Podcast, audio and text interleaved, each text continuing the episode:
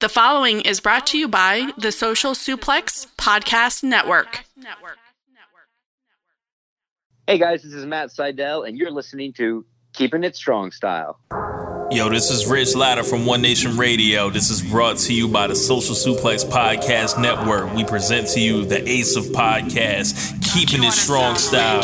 Let's go. It's the Ace of Podcast, keeping it strong style. Covering New Japan, they ready to hold it down. Jeremy Donovan and the young boy Josh come and hit a job out in Barrio the Frogs. From the Tokyo Dome over to the G1. Social Suplex is the network where we can get it done. I'ma chill and let them have it, cause this is just an intro. Keeping it strong style, six stars from the get go, boy. Yeah, from Tampa Bay to the Tokyo Dome, this is Keeping It Strong Style with your hosts, Jeremy Donovan and the young boy Joshua Smith. And thank you for listening. Welcome to Keeping It Strong Style, the ace of podcasts on the Social Suplex Podcast Network. Jeremy Donovan here with the young boy Josh Smith and Sir Sam Brown from WrestlingHeadlines.com. On today's show, we'll be covering all the latest news, answering your questions, and discussing the IWGP IC title reigns of Shinsuke Nakamura. You can support our show by subscribing to the Social Suplex Podcast Network or to Keeping It Strong Style on the podcast app of your choice and leaving a rating interview. You can also get all the podcasts and columns over at socialsuplex.com. Check out our Pro Wrestling Tee store, ProWrestlingTees.com slash social suplex. That's where you can get your official Keeping It Strong style t-shirt. And if you enjoy this podcast, please consider making a one-time or monthly donation by visiting socialsuplex.com slash donate and clicking on the donate button under the Keeping It Strong style logo. This week's episode is brought to you by the NJPW EXT, the only browser extension for njpwworld.com with features like dark mode, improved translations and layouts, custom and shared playlists, synchronized viewing parties, and much, much, much more. It takes NJPW World to the next level. Visit njpwext.us today for details.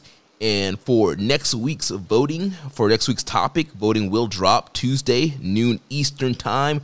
We'll be having Rich Latta on from One Nation Radio, and he's chosen the poll theme of the Elite. So your voting options will be Kenny Omega, the Young Bucks, Hangman, Adam Page, and Cody. So go out there, get your votes in, and let us know what you want to talk Wait. about next week. What about Marty? Well, on a Twitter poll, you can only have four options, and, and plus he's oh, really? and, and plus he's dead. ah. you And, and have- everyone, we Rich will just love it if you get Cody. So, so everyone, vote Cody, vote Cody, vote once, vote off, vote Cody. I didn't realize you can only have four uh, options on a Twitter poll. Yeah. Oh wow. Okay. So Serious though, guys, Rich Rich will just absolutely he'll adore it if everyone jumps in there and votes Cody. That will be his absolute favorite thing for a great episode. vote Cody. listen, listen, Sam. I don't want to tell you how to live your life, but you about to get some serious heat with Rich. So I can handle it. I live halfway around the world. I can handle the beef with Rich. Oh man! So like you heard in the intro, we have uh, Sir Sam on this week from Wrestling Headlines slash Lords of Pain. First time on the show. I mean, we've known each other for a while now and talked via you know Twitter, but yeah, first time having you on the show. How you doing, man? I'm very well. Thank you very much for having me. It's a pleasure. I've been listening since day one to you guys, and wow. it's uh, I've I've as as I think we'll probably get into in a moment. Um, I've lived my New Japan journey with you guys, so it's really cool to be on the show. I'm really yeah, I'm really excited, and really excited to break down Shinsuke Nakamura and the IC title as well. It's going to be a lot. I've had a lot of fun doing the research for this. Uh, uh, yeah, really looking forward to the show. Now, while this might be your first time actually being on the show, it's not the first Oh, time here you've ever go. been mentioned on the show.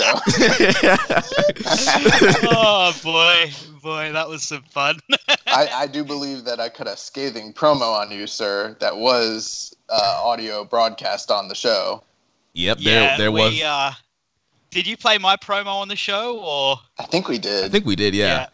So yeah. excellent. That was great fun on the Ricky and Clive Invitational. For those of you who don't listen into Ricky and Clive, we they they had a, a quiz time invitational last year, and me and Josh ended up going against one another in the semi-finals, and I uh, I cut a I thought it was a pretty pretty great promo personally. Oh, it was. from It my- was.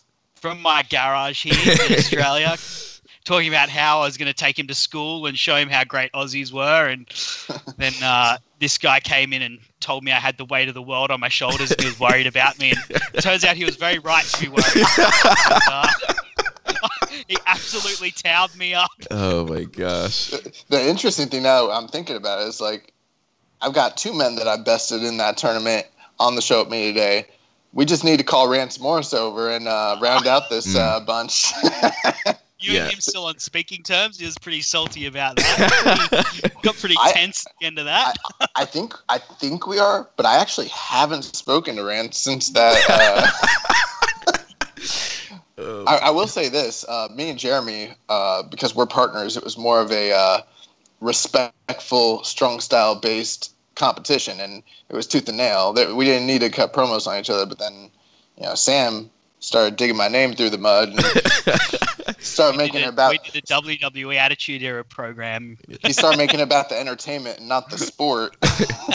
you, you see what when Josh and I went on, it was like when two stablemates. It was like you know Yes. Nakamura and Okada in the G1 when they're both in chaos. Yes. Like they're both in chaos, but it's for the G1. But then Sam comes in as Bullet Club, and it's like, nah. and and, and uh, if I remember correctly, those two guys went went head to head in in the 24 and 25 G1 climax, and you know, I- I caught Jeremy with the spinning armbar at the last minute. I just it was like that much. hmm Next time we go up, who knows? It's gonna be a rainmaker. And you, you got my the hell out of me in the semi-final. That was Uh. actually a, it, it actually was a count out. It was a ref stoppage. 19, 20. No, Oh. my uh, my stablemate, my wife came in and threw in the towel. You've had enough, Sam. oh my gosh. Well, Sam, anytime we have new guests on the show for the first time, kind of like to get a little background on them on their New Japan journey. So, how did you start watching New Japan Pro Wrestling?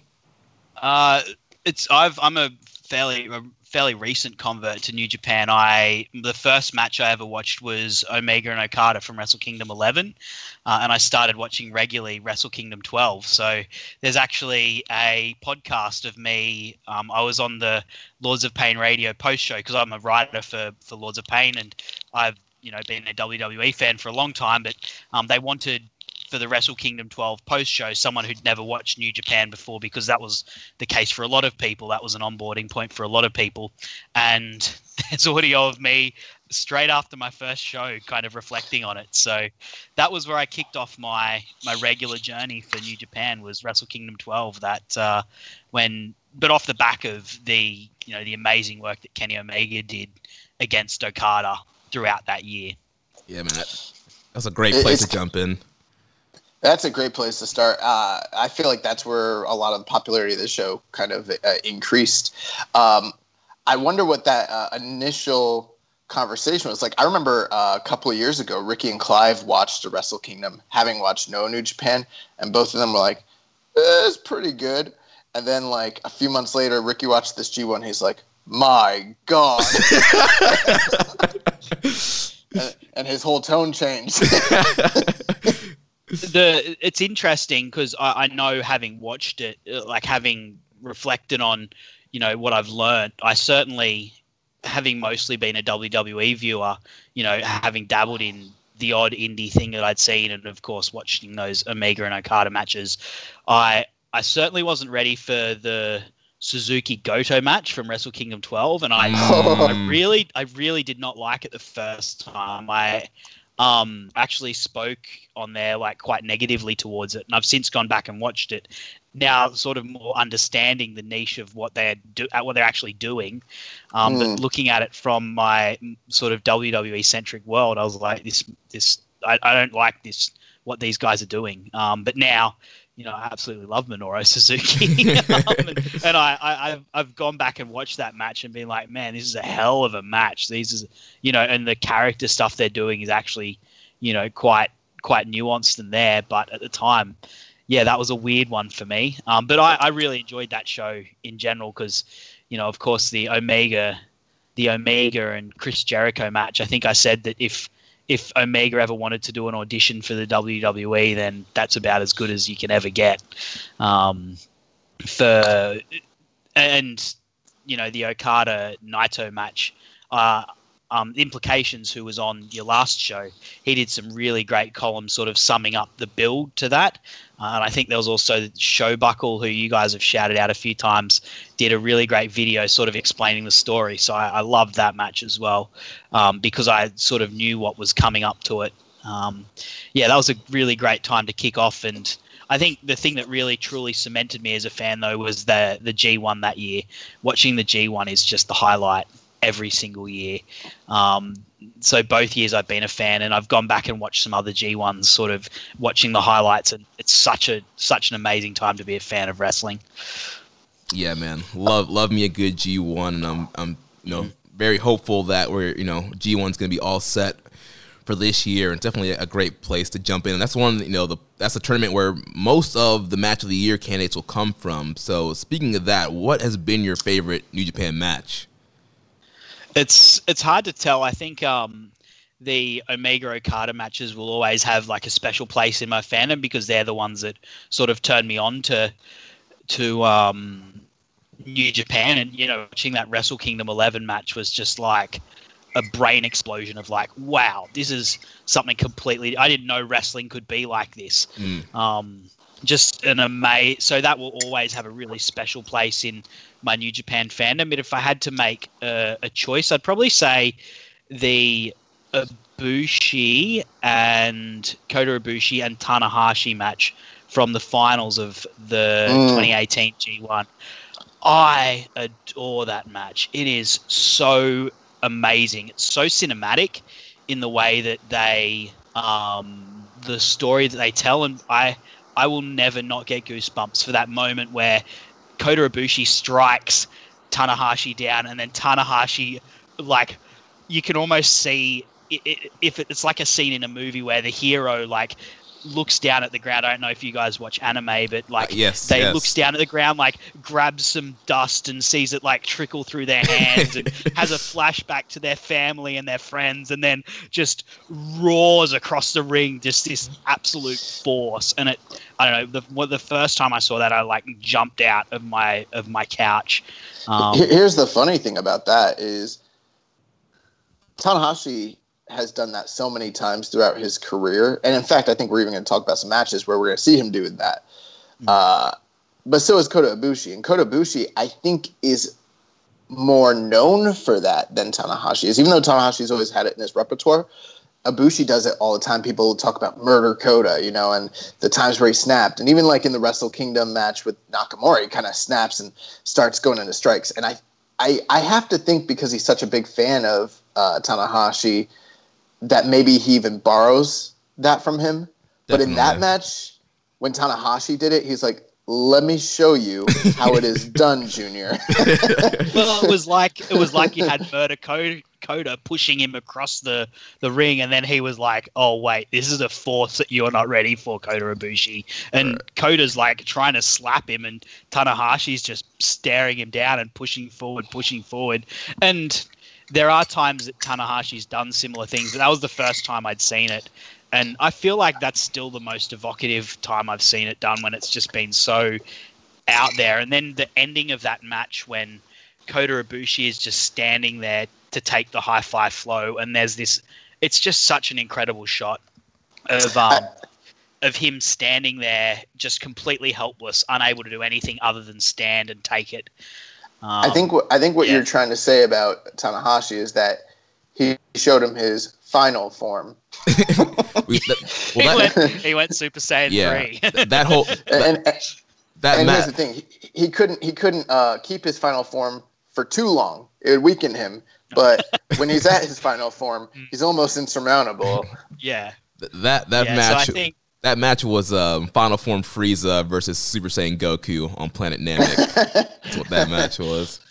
yeah, that was No, yeah, so no, I no, think no, no. that's- That's I think you're talking about the Kenny Omega versus Tanahashi match, sir. Oh. Yeah, I think I think if I had to pick a favorite match, that would that would be the one. Um, just so cinematic, so emotive, so evocative, and yeah, that moment, those those few moments are just a- absolutely spine tingling. And to also have seen Tanahashi's journey across the G1 up to that point, it was like when he was raging across that ring, it was like he was, you know, saying to all of us doubters who'd been like, Tanahashi's, you know, he's done, he's not going to be at the top level anymore. He was just saying like, no, piss off, my time is not done. I'm like, I'm raging against the dying light, um, and just, just this ball, this force coming across the ring. That was, yeah, that, so that would be my favorite New Japan match. Well, you're talking about uh, Kota Ibushi and Tanahashi quite a bit here, so that leads us into our last question. Favorite wrestler in New Japan? Is it one of those two guys, or is it someone else? I saw this question on the rundown sheet, and it's hard to say because, like, Kenny Omega was my original favorite wrestler in New Japan. Like, you know, like many people who came in it from, yeah, Ken, Jeremy's got a Kenny Omega shirt on, but uh, I would say my favorites now would be I, I love Zack Sabre Jr. I think everything he does is is hilarious, but also like he's at the same time as being hilarious, he is like utterly serious and an utter like ass kicker. Um, Absolutely. Jon Jon Moxley is my favorite wrestler of all time. So Dean Ambrose, I came back to watching wrestling in 2014 when Daniel Bryan was going doing the Yes movement, and I always say I came back for Daniel Bryan, but I stayed because of Dean Ambrose, and so, but I, I wouldn't really call him a New Japan wrestler. He's he's like something different. Um, Minoru Suzuki, I, I just love the the character of Minoru Suzuki, um, and the just the in the intensity that he brings. Um, you know, like Zack Sabre Jr. He you know he has got a little bit of almost humor to him sometimes, but you know when when it's about to go down, it's about to go down with him. But if I had to say the guy who I most get behind um, more than anything else, it, it's probably not someone who's been brought up on your show before, but it would be Robbie Eagles.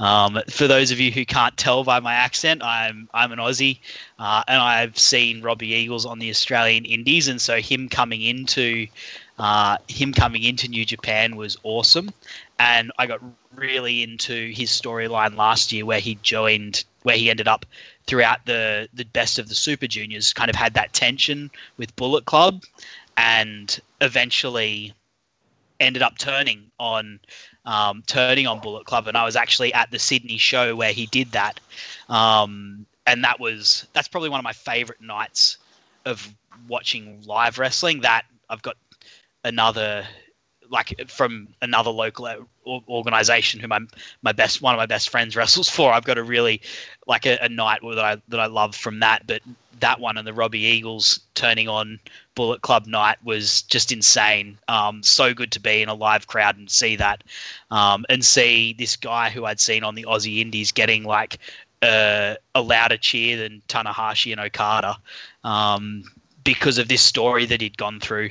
So yeah, my, my, I feel slightly offended at this point because you said someone who hasn't been mentioned on the show. We talk about Robbie Eagles on this show quite oh, I often. meant as, I meant as the favorite. It's a favorite. So. That's slanderous. That's Yeah. slanderous. yeah, so no, I knew it. so I knew what you meant. Yeah, um, but others I love Shingo Takagi, obviously Tanahashi. Um, yeah, I'll I'll stop talking now because I could just list the whole roster. Yeah, I was, I, I was gonna say it's like man, Doki. He just with his his aerial lucha libre stylings. and his pipe. I love it when Jeff Cobb shows up. oh man. Oh man, TJP on the North American circuit is so good. No, but uh, that's awesome, man. I, I actually like. It's always uh, great to kind of you know we have guests on, kind of see what their background is, and you know it's quite obvious that you were like really passionate about this, which uh, is awesome. Not that other people aren't, but uh, you know it really comes through. So that's awesome. Yeah. So uh, I just I just blabber on until one of you guys cuts me off. so. Oh, we're, we're respectful hosts. We're, we're, we're not going to cut you off. We're going to let you keep going. And, Oh god, it's that's how long that's night. how It's gonna be that's how we long end up with lads. four hour episodes. yeah, on, on, on this on this show, we let Am I gonna everybody need to get their stuff beer in. or.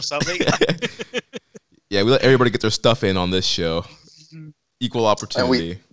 And we sell for you too. Uh, so um, let's transition into this week's topic. So the the poll option was best IWGP IC champions that featured Goto, Naito, Tanahashi, and Nakamura, and winning the poll overwhelmingly was Shinsuke Nakamura. Blew it away. This was, you know, the previous polls had been pretty close, but at the end of the day, uh, Nakamura kind of blew it blew it away, and uh, rightfully so. Probably, you know, the, the most iconic IWGP uh, IC champion in history, the guy who elevated the belt to the next level, and we're going to talk about that here in a second. Um, so let's kind of talk us overall thoughts real quick on Shinsuke Nakamura. One thing uh, that I've learned about Shinsuke Nakamura is that he might have the greatest collection of epic, incredible nicknames of any wrestler ever in history. uh, let me read you just a list. Some of these you will know. Most of them I don't. I didn't know, and I doubt most people will know unless they're like diehards. So, the King of Strong Style, the Super Rookie, the child of God, the Black Savior, the Supernova, El Samurai de NJPW, the Chosen Savior, the one who seeks the truth with deep desire, the artist. what the heck? he will he will always be known to me as Knackers though.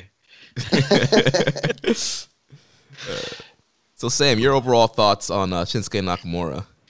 Yeah, I I don't know. Having the first time I ever saw Nakamura was was on NXT that that NXT match with Sami Zayn, and yeah, I only I only started watching in 2017, No, I know. man. no, no, no. I, I'm not making fun of you. I think it's it's just funny to think that. I'm like, holy crap. Yeah, yeah. it's uh. Hey, you guys invited me on, right? um, it's on you. Um, yeah, and, and the thing that or, that just strikes me from him is just his incredible charisma, and just effortless charisma as well. Like I feel like the most natural comparison to him is Tanahashi because you know they were sort of they came through at about the same time. At first, it looked like Nakamura was like this chosen prodigy that would there, but that would be you know the number one guy. But then Tanahashi sort of overtook him, and Nakamura had to almost catch up in in in many ways. And and while Tanahashi is like sort of really, I'd say, earnest. Um, he's obviously he's charismatic, but he's like really earnest. Nakamura has just got like the rock star, effortless rock star charisma. Um, you know, without even trying, he just oozes cool um, and oozes. You just you just want to look at him um, from the way he looks, the way he moves, the facial expressions. It just is so effortlessly charismatic and cool. Um, you know, whereas other wrestlers, uh, you can sort of see them pushing it, and and it fit like you can feel them doing the moves. Um, with Nakamura, it's just so natural and effortless in his charisma. Um, that's that's my my I guess my main impression of who what I don't know what sets Nakamura apart from almost anyone else really.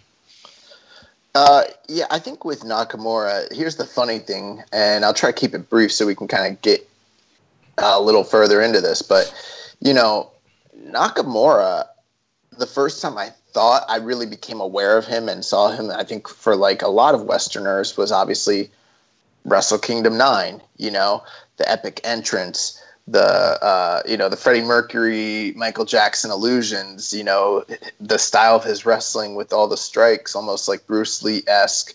Um, you know, just all the like he mentioned, all the charisma and and everything of that nature. And you know, so I kind of saw him there. I started. I became a huge fan. I've been following his career ever since then. And that was the first time I thought I I had become aware of him until I realized that I had watched so many of his matches before, but didn't. It wasn't until way later that I connected that this guy that I watched back in like 05, 06, 07 was this guy in 2015. Like I didn't even realize that they were literally the same guy. Like I didn't connect it at all. Like, and then I realized like, oh, that super rookie guy, the guy that Brock Lesnar squashed, like that was Nakamura. oh, oh, my god, I had no idea, bro.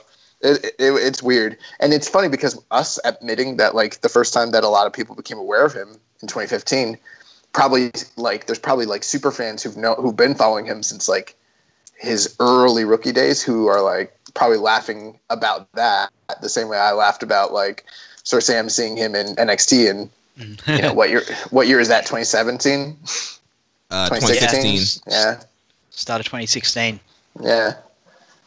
Yeah so yeah for me yeah wrestle kingdom 9 was the first time i was made aware of nakamura and yeah like you guys mentioned yeah like the entrance the energy the aura the facial expressions his movement his mannerisms. like there's just nobody that can will be able to emulate him. I mean, if I feel like if, if a wrestler was like, I want to be like Nakamura and try to do what he do, you could tell like they would be just trying way too hard and it wouldn't come off natural. Uh, it's, it's a very special talent, you know, unique charisma unique mannerisms, very strong style. Obviously, King of Strong style, you know, with that kind of shoot MMA mixed in with some flashy stuff, a little bit of lucha libre from his time in Mexico. Just a really, you know, well rounded performer. Um, and I, I, love watching his matches and going back and um, just seeing a lot of the great stuff he did in New Japan. Yeah, and, and I think with the styling of Nakamura, one thing I love is just the various influences that he does have, like you mentioned, Jeremy, from from um, charisma standpoint, you know, he's mentioned so many times how Freddie Mercury and Michael Jackson are like the inspirations for his character. Uh, but then when it comes to the actual wrestling, it's like he's got background. Like literally, a lot of people don't realize like he's a multiple time champion, both on the world and national level in amateur wrestling. Um, trained in MMA, had a pretty promising career during the Inokiism days. He, I think he went like three one and one or like four one and one. Um, he studied like Goju Ryu karate, kung fu, um, and like Bruce Lee is his other like major influence going into wrestling. So it's kind of interesting. A lot of wrestlers, you know, when you talk to them, especially in Japan, like who are your influences? They'll be like Kichimoto, Shinya Hashimoto, Inoki, Kawada, Four Pillar, stuff like that. And he's like, uh, I like Freddie Mercury. so it's just uh, it's it, it's it's such a strange combination, uh, you know, of entertainment and, and vicious martial arts, which I love.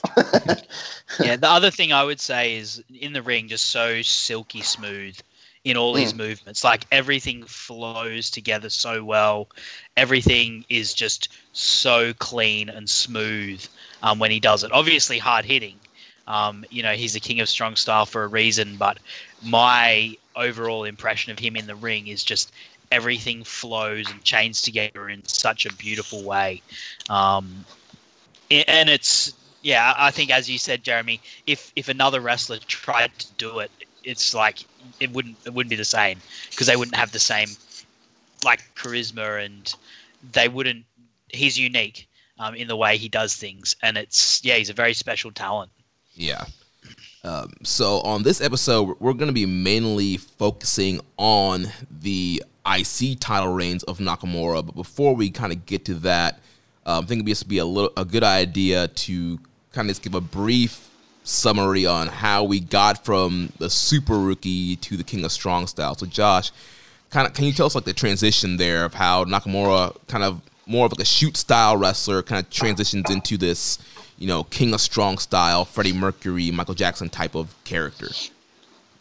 Yeah. So, um, and this isn't going to be a perfect summary or, or anything of that nature. So I, am just going to kind of give you guys bullet points. Might not even be in perfect, uh, you know, orderly timeline or anything like that. So, uh, you super pro nerds out there, don't don't try to call me out on this stuff, but uh, you know, Nakamura starts with the dojo in like 2002. We kind of discussed his amateur background, everything like that, and um, you know, Inoki saw him as being a future ace of the company, someone that he could uh, make be like the new Inoki, like the new champion of the company who could defend against actual shoot fighters, kind of in the vein of like a Hashimoto or an Ogawa.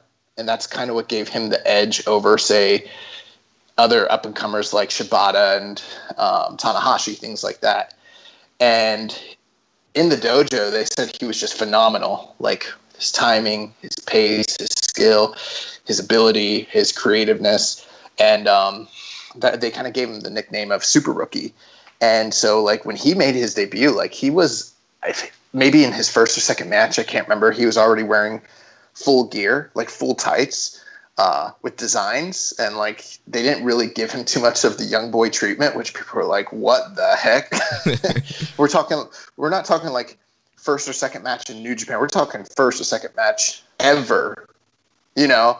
Uh, so it, it's really crazy. And 15 months into his career, he wins the IWGP Heavyweight Championship. Um, he beats Tenzan for it, and he goes on during this first phase of his career to, to win the title two more times. Um, and during that period, the the guy that we're going to be discussing with the showmanship, the pageantry, um, the facial expressions, you know, just everything that people kind of associate with Nakamura, he was nothing like that. Like he was an ass kicker. He was very straight laced, very traditional Japanese strong style type of wrestler. Um, and he was good. He was really good, but it was hard. A, the company was on uh, their down period that we've talked about, so business was not at the heights it could be. Plus, um, the way they pushed him didn't give the company a lot of reasons to, or the fans to kind of attach to him. Like, there was no story arc to kind of really hold on to, kind of similar to how people reacted when Paige sort of first showed up. You know, uh, she came in and won the title like night one, and then where do you go from there? That's kind of the same thing they did to Nakamura. It was sort of hard for people to kind of accept this young upstart who sort of won the title very quickly in short order. But, you know, he wasn't like a Goldberg phenom coming in and fucking everybody up. So it was, you know, people kind of saw him as maybe even being undeserving at the time that makes sense. Yeah. Um, during this period, he had a, a, a tag team with uh, Hiroshi Tanahashi. They won the IWGP tag team titles together um, before they would eventually break up and start their major feud that sort of defined the early phase of their career. And they sort of saw each other as grand rivals. Well, actually, that's not true. Tanahashi saw Nakamura as his grand rival. Um, Nakamura always saw Tanahashi as a thorn in his side that he couldn't rid himself of, and never considered themselves to be on the same level. Always considered Tanahashi to kind of be like this pest. when in reality they were each other's generational rivals, similar to like a Cena and uh, Randy Orton sort of situation. But um, you know, through this period, there's a lot of starts and stops. Um, uh, Oka- or uh, Nakamura would go on two learning excursions, uh, one to the U.S., one to Mexico. Um, he would also be fighting a lot in mixed martial arts, so his training for MMA kept him out of the ring for long stretches of time. Uh, a lot of injuries were incurred during that period. There was a lot of infamous shoot and worked angles uh, involving him and some of the early um, MMA practitioners like Ogawa and Fujita. Um, him and Inoki even had he at one point Inoki like called Fujita to like shoot on him uh, during a match, and after the whole scuffle, he, he came in and like beat like Inoki slapped and beat up um, Nakamura for to shame him publicly. Like shit was kind of wild. so, but by the time um, Nakamura gets done with his like third learning ex- or his second learning excursion. Um, comes back, new new attitude, new attire, and he kind of slowly starts to morph into the guy that we see now. Like little elements start getting implemented, um, and this is around the time that he was part of New Japan Black Stable, and when Chono left Black. Um, Black was disbanded. All the members that were still in it became Rise, and then and with the Rise storyline, with Great Bash heel kind of turning on on um, Makabe, the Great Bash heel kind of joined with Rise and they formed Chaos, and that kind of gave rise to the uh, to the Nakamura that we know today. And you know, uh, uh, but by the time we're getting to 2012, all of this has happened. He's gone through his super rookie phases. He's already had his three IWGP title reigns. He's not going to have another one for the rest of his career, which is shocking because he's going to become a bigger star and never actually regain the belt. and um, you know he's going to be the leader of the most prolific heel uh, team, or at least one of them in the company. And um, we slowly start to see him become the Nakamura that people like kind of know and uh, you know like are familiar with today. And it wasn't always like that. nice. So you know, we get, we get this transition from, like you mentioned, Super Rookie to the King of Strong Style. And before we jump into uh, his title reigns, I think it'd be good to give a little background on the creation of the IC title. So, um, October 3rd, 2010, uh, the American promotion Jersey All Pro, they announced that they had reached an agreement with New Japan to run uh, shows in the U.S., and New Japan officially announced this Invasion Tour uh, 2012 attack on the East Coast Tour on January 4th, 2011, uh, with shows taking place uh, May 13th in Rahway, New Jersey, May 14th in New York City, and May 15th in Philadelphia. Um, and the following day, they added during the tour that they would introduce this IWGP Intercontinental Championship, and the inaugural champion would be uh, crowned in a tournament. And so in the tournament, we had uh, former WWE star MVP, uh, who had signed with New Japan. All in. uh, we had uh, this guy named Kazuchika Okada, who had been on excursion with TNA. We had Hide- uh, Hideo Saito. We had um, uh, former IWGP Junior Tag Champion at the time, Tetsuya Naito and Yujiro Takahashi, who were of no limit. We had Tama Tonga, Toru Yano, and independent wrestler Dan Maff, who made his first appearance for New Japan during that tour. Uh, during the tournament, Tamatonga suffered an injury which took him out, and he was replaced by former TNA and Ring of Honor star Josh Daniels. And then the finals of the tournament happened on May 15th, where MVP defeated Toru Yano in the finals of the tournament to become the first ever IWGP Intercontinental Champion. yeah, that that whole um, that whole entire bracket kind of plays out the way that some of these lower card tournaments sort of play out. So, like, you know, when you see like a, a title that's maybe less important, or maybe a crown, uh, like a tournament crown that's less important, they'll put big names in there, and you, you're thinking, oh my god, we're gonna end up with this banging, you know, banger, uh, you know, finals, and then oftentimes those guys get eliminated very quickly under whatever circumstances, and then you end up with Toru Yano versus MVP, and you're like, what? I as for part of this uh, this project, this preparing for this podcast, I thought I'd just watched this match, and it is not New Japan Pro Wrestling. Oh, Uh, my this is the most WWE stuff you've ever seen. and you know, and we've seen this with New Japan as they've you know worked on the Western expansion. They they always feel like, all right, the West is WWE, so we need to get a former WWE guy. We've seen this in the past when they brought in Billy Gunn to face Tanahashi on the Long Beach shows. You know, they've brought in Cody and Juice Robinson, and they bring in these like WWE guys, and they're like, all right, well people in people in the West love WWE. So if we use their guys, their former guys, then that's going to help us get business in the West and kind of increase our popularity.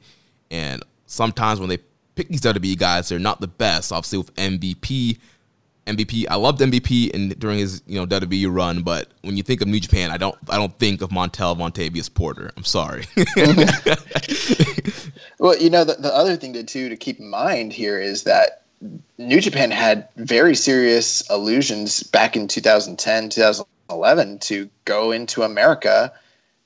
Obviously, we wouldn't see like the culmination of that until much later, but this was their first, you know, foray into the states, and they were planning to expand back then. They were planning to try and grow, and this was going to be the title that was represented abroad and kind of the other touring title in America aside from the IWGP Championship.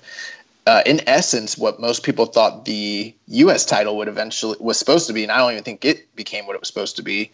Th- th- this was the first concept of that. So, like, this was their quote unquote U.S. title before there was a U.S. title. Right, and you know, and obviously, I think most fans probably will recognize the white strap title, white strap with gold plate title, but the original title is actually a black strap, kind of a bronze looking title. Title did not look great, and with MVP as a champion, it was seen very much as a mid card title. I mean, even the tag titles were probably seen as a, a higher um, kind of goal to get at that point than this IC title. And it wasn't treated seriously at all until we get to Shinsuke Nakamura challenging Hirooki Goto July 22nd, 2012 for the championship, where um, Nakamura would defeat Goto to kick off his first title reign. Yeah, Nakamura um, was very outspokenly, you know, disapproving of the first belt design. Uh, you know, he didn't like that it had bronze plates or the black strap. Uh, he said it looked like a 10 yen coin and saw it as a parody of what the IWGP title actually was. Uh, so yeah, exactly what you're saying. Uh, you know, Jeremy, he completely was disapproving of the look of the actual physical belts, kind of like how people make fun of the uh, the WWE tag team titles. You know, the penny titles they used to have. Now I guess they're dime titles. yeah. but yeah, he did. He didn't like it at all. Like he was very public about it. Yeah. So, uh, did you by chance did you guys happen to watch this first uh, matchup here? I know it's not the one that we're reviewing, but did you guys watch this one?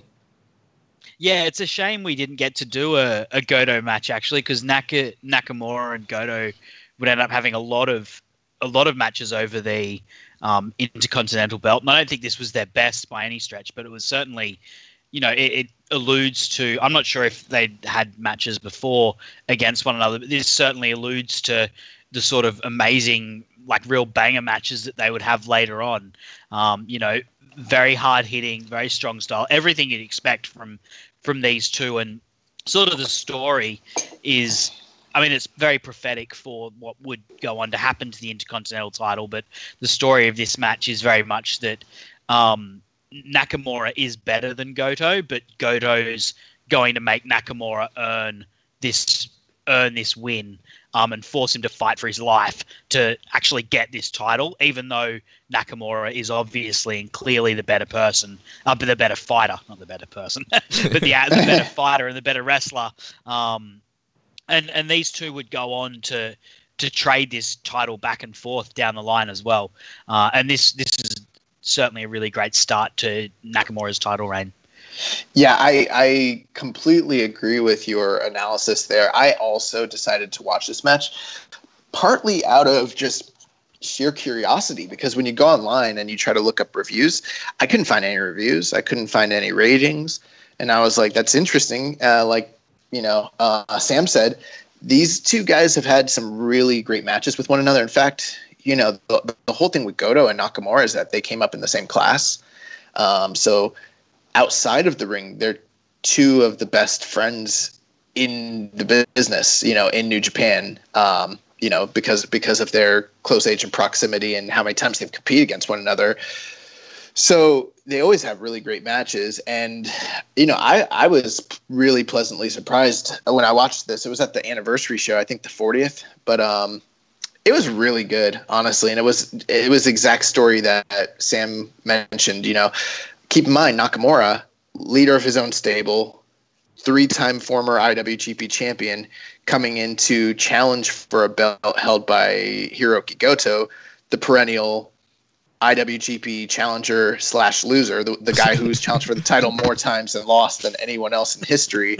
So they're clearly at different levels, and um, the the whole first half of the match is Nakamura just controlling everything and just showing and being cocky and having swagger and beating the shit out of Goto. And then Goto turns around, turns the whole thing around, and he starts lambasting him with big combos and getting him in trouble and almost submitting him, almost pinning him on multiple occasions. And then Nakamura finally turns it up and gets him out of there and wins the belt. And uh, it, it's not that again, like Sam said, their best match ever, but I don't think it's their worst by any means. It's pretty good. I would go like I don't know, three and three quarters, maybe four stars on it. It's pretty. It's good. Yeah, I watched this match also in preparation for this show, and yeah, it's in that four star, yeah, three and a quarter, four star range, and yeah, you guys kind of broke down the story there, and yeah, it's just very interesting to see both of those guys at that time in their career. You know, Goto was still kind of wearing the you know that that the dress kind of pants looking gimmick that he was doing at that time, and not a good look. Yeah. not a good look. yeah, and um, he was doing the uh, I believe it's called a Shouten Kai, um, that like that suplex rock bottom thing as his finisher, which he got a great near fall off of it in that match, and the crowd was pretty invested in that match. Some great crowd reactions.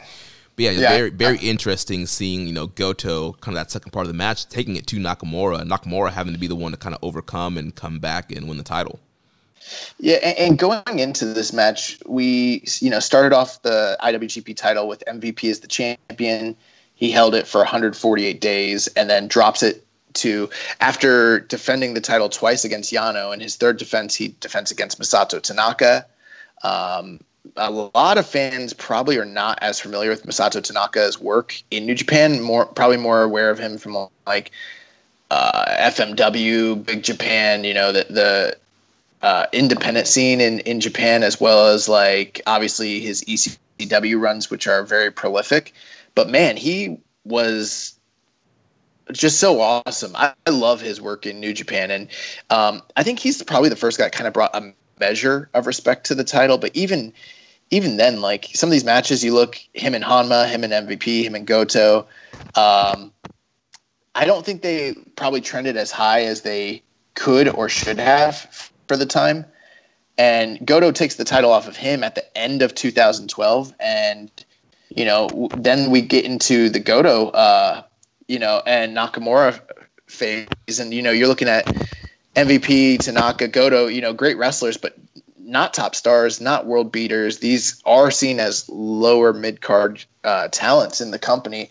Goto is probably the highest level guy that had held the belt to this point, and he wasn't really setting the world on fire with his title reign prior to Nakamura lifting the title off of him. So you you've got a belt that's like it's not even like co-headlining or even third from the top or sometimes even fourth from the top. We're talking about like something that's lower than the like you said, it's probably on the same level or even lower than the tag titles. It's definitely lower Never than the IWGP. Never three man. right, yeah. At, at, that at that point, it's probably seen like the never three man, or maybe even like how the U.S. title is kind of viewed nowadays. Yeah. Mm. So hey, uh, that's on my boy Mox. You you quite down about that. hey, I, will tell you what. Since Mox has held the title, does anyone even like kind of remember that he's the champion? Like. they, they haven't wrestled since like February. I, I, think, but uh, it's not just it's not just him too. It's like he's a double champ. He's a champ champ. I, I, I don't think that title's mattered since Kenny Omega really dropped it. I think uh, Tony Khan should allow Mox to walk out on Dynamite with the U.S. title just to remind fans, let them know. let them know who, who, who the champ champ is. yes. one on each shoulder. Yes. Not only am I the champion of the world, I'm also the U.S. champion. the U.S. champion of Japan.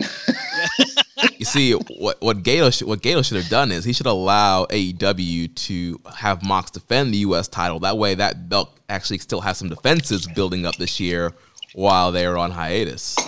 Now they'll pull a double cross, and Alan Angels will end up the champions. then we're gonna have to book this Zack Sabre Alan Angels feud. I don't know.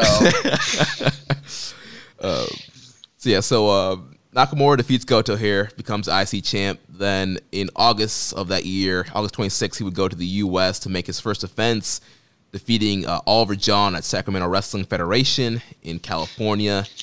Then he comes back to Japan. Where, where, did you did you gentlemen catch this match? I did not watch this one in, in preparation for this show. I, I, don't even know who Oliver John is. uh, Really? I heard he wrestled Sean Juris back in the day and tapped out to the jurisdiction. So I don't know. Uh, Yeah, Judge Juris don't remember who that job was. yeah, I, I usually don't remember the guys that I defeat. Uh, so he comes back to Japan October 8th, King of Pro Wrestling. He once again uh, faces Goto. Uh, Goto's rematch here. He defeats Goto in that matchup, keeps the title. Then we go on the next month. And and one thing I think by this point, and I don't know for certain, but I think by this point he's already introduced the new title. Um, so I, he definitely introduced it very very quickly into his reign, and um, he was the one who actually designed uh, everything about it. So he designed the white strap. We all kind of know Nakamura is a little bit of a mark for uh, uh, North American culture and everything, and uh, clearly like had aspirations for WWE. So I think he might have taken some of that inspiration from like the Shawn Michaels Intercontinental uh, belt. Definitely. But he had said he said that he wanted gold plates to represent that it was an important belt, and then a white strap to indicate that this title, for the first time ever, had a symbolic clean slate for its holder, and for the holder to define what that title meant to the company, as opposed to, you know, the Gotos and the Tanakas and the MVPs of the past. yeah, and coming into Power Struggle, the belt was definitely there. So I, I watched this one um, as part of just catching up with this project for um, so Power Struggle of that year. Nakamura defended against Machine Gun Karl Anderson in a pretty good matchup, and yeah, at this point he, he had the white strap coming into this match. And then from there, he goes on to the Tokyo Dome, January 4th, 2013, Wrestle Kingdom 7, to face off against Sakuraba. And this is one of the matches that was selected. Josh, this was your selection for us to watch. So let's talk about this uh, Nakamura versus Sakuraba match. for for better or for worse, this was my selection. so, Sam, uh, kick it off. What, what were your thoughts on this matchup? I to to kick things off, I think that if this was almost uh, an indication of what Nakamura had done for the IC title to this point, you know, like as we said, it was like very much a discarded title that no one really cared about. Um, and then when Nakamura takes over it, he's slowly getting bigger and bigger um, matches against, you know, whoever that fella was that we talked about, and I've already forgotten the name of. Then a rematch against Goto, you know, then a match against Karl Anderson. And then this is a really f- a feature match because Sakuraba is a big name. Um, Josh should probably be able to go into more depth of who Sakuraba is, um, but I am a, I'm a bit of an MMA fan as well, and I know that particularly in Japan, he has a very big history and a very storied history, um, particularly being the Gracie Hunter, um, the guy who was like the one guy that was able to get one up on the Gracie family in you know the the late 90s early noughties mma in kind of like the wild west days of that and was quite infamous um, for that. And suddenly this title that was once you know discarded no one really cared about um, it's in a featured position on a, a, guy who's a former iwgp champion um, against you know uh, a guy who's got a storied history and is very is very well known in japan at the biggest show of the year Definitely. Yeah, yeah, absolutely. Um, yeah, and you did a great job kind of summing up some of those uh, bullet points there, uh, Sam. Um, you know, Sakuraba was clearly a. Um, he's one of the, the greatest uh, Japanese sports legends and sports figures, you know, not just in MMA, but just in Japanese culture. Um, you know, the whole idea, MMA had been around. Like, Satoru Sayama kind of started MMA. Uh, he doesn't really get the credit for that, but he really started MMA in like uh, like 89, 1990, and it got you know popularized with rings and popularized with pancrase in like the mid 90s.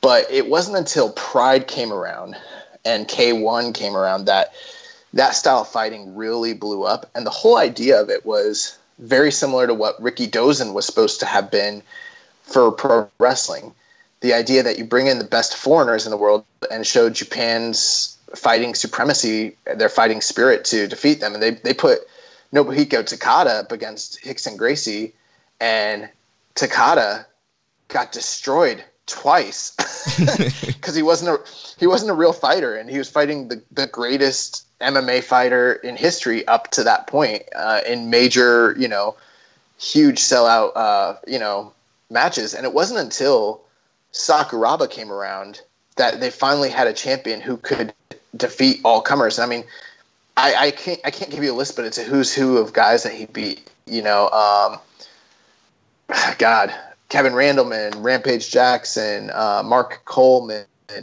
uh, like you mentioned, all the Gracies, and that's kind of that feud is the feud that kind of defined him. Like he he beat Royce Gracie, he beat Royler Gracie, he beat Renzo Gracie, like, and he was off in them. And keep in mind, this was a family who like had gone undefeated in you know mixed fighting for like 50, 60 years. They kind of invented it in in uh, Brazil, so he was just a legend. And not only was he a legend, but uh, Sakuraba had won uh, the the first and only like heavyweight uh, MMA or UFC tournament when UFC was still tournaments. They went to they had UFC Japan and he won the tournament and he tapped out uh, Silveira Conan or Conan Silveira, who was a Brazilian Jiu Jitsu heavyweight black belt. He was a world champion. And uh, Sakuraba tapped him out in the finals of the tournament. And Sakuraba actually lied to get in the tournament because he wasn't a heavyweight. You had to be over 200 pounds. He was like 160, 170 pounds. And he's like, yeah, I'm, I'm like 210.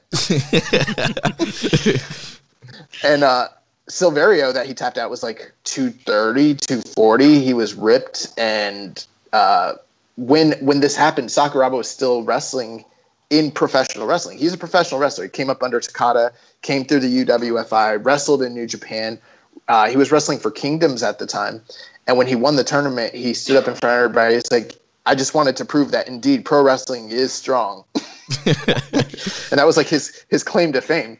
But by by the time he wrestles um, Nakamura here, you know, we kind of talked touched base last week that Sakuraba had returned to the company in 2012 and was in a tag team with Shibata. So he was kind of a freelancer, and um, his body he's old, his body's broken down.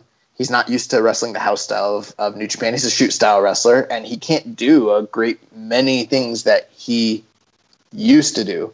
So in essence, this to me is almost Japan's version of Hogan versus Rock. You've got the most charismatic, one of the top drawing stars, one of the biggest stars in the company in Rock slash Nakamura.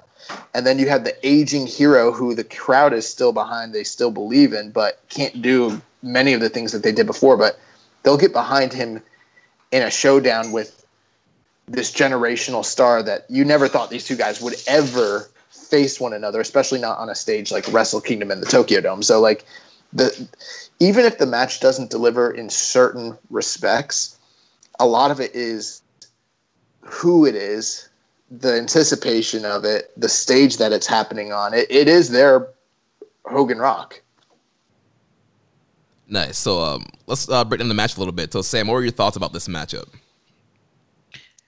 So my thoughts in this one, I think Josh put it pretty well there with you know, Sakuraba is showing his age, but at the same time, he's still a legit MMA fighter. And so when particularly once they get on the ground, he is as smooth and as silky as ever. Um, and and is makes this match look really, really good. I don't normally like um, sort of like hybrid MMA pro wrestling fights um, because most of the time I'm an MMA fan. If I want to watch MMA, I'll actually watch MMA. Most pro wrestling matches that try and look like MMA look really incredibly sloppy, but this didn't, and it's because they've got two guys who are literally who are in there. They know how to do this. They could do this for real if they wanted to, and they're like skirting the line of that.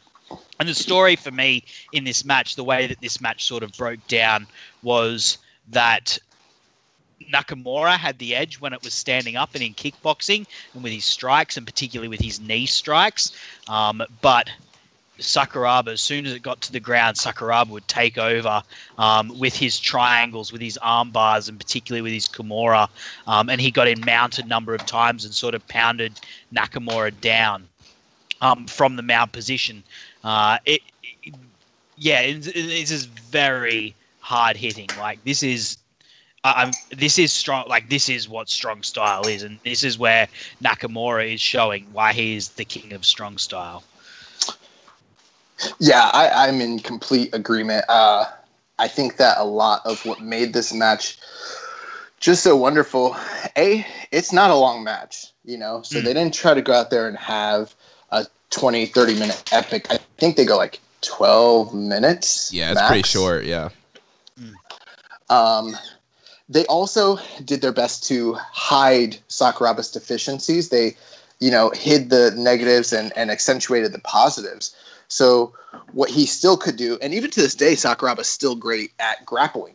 You know, when it comes to smooth transitions, locking and holds, he can still go with the best of them. When it comes to, you know, strikes and, you know, you know the, the the standing grappling stuff in the clinch like that's not stuff he's going to be able to do as much. And then even just traditional pro wrestling I'm, I, he's not really at that level any longer.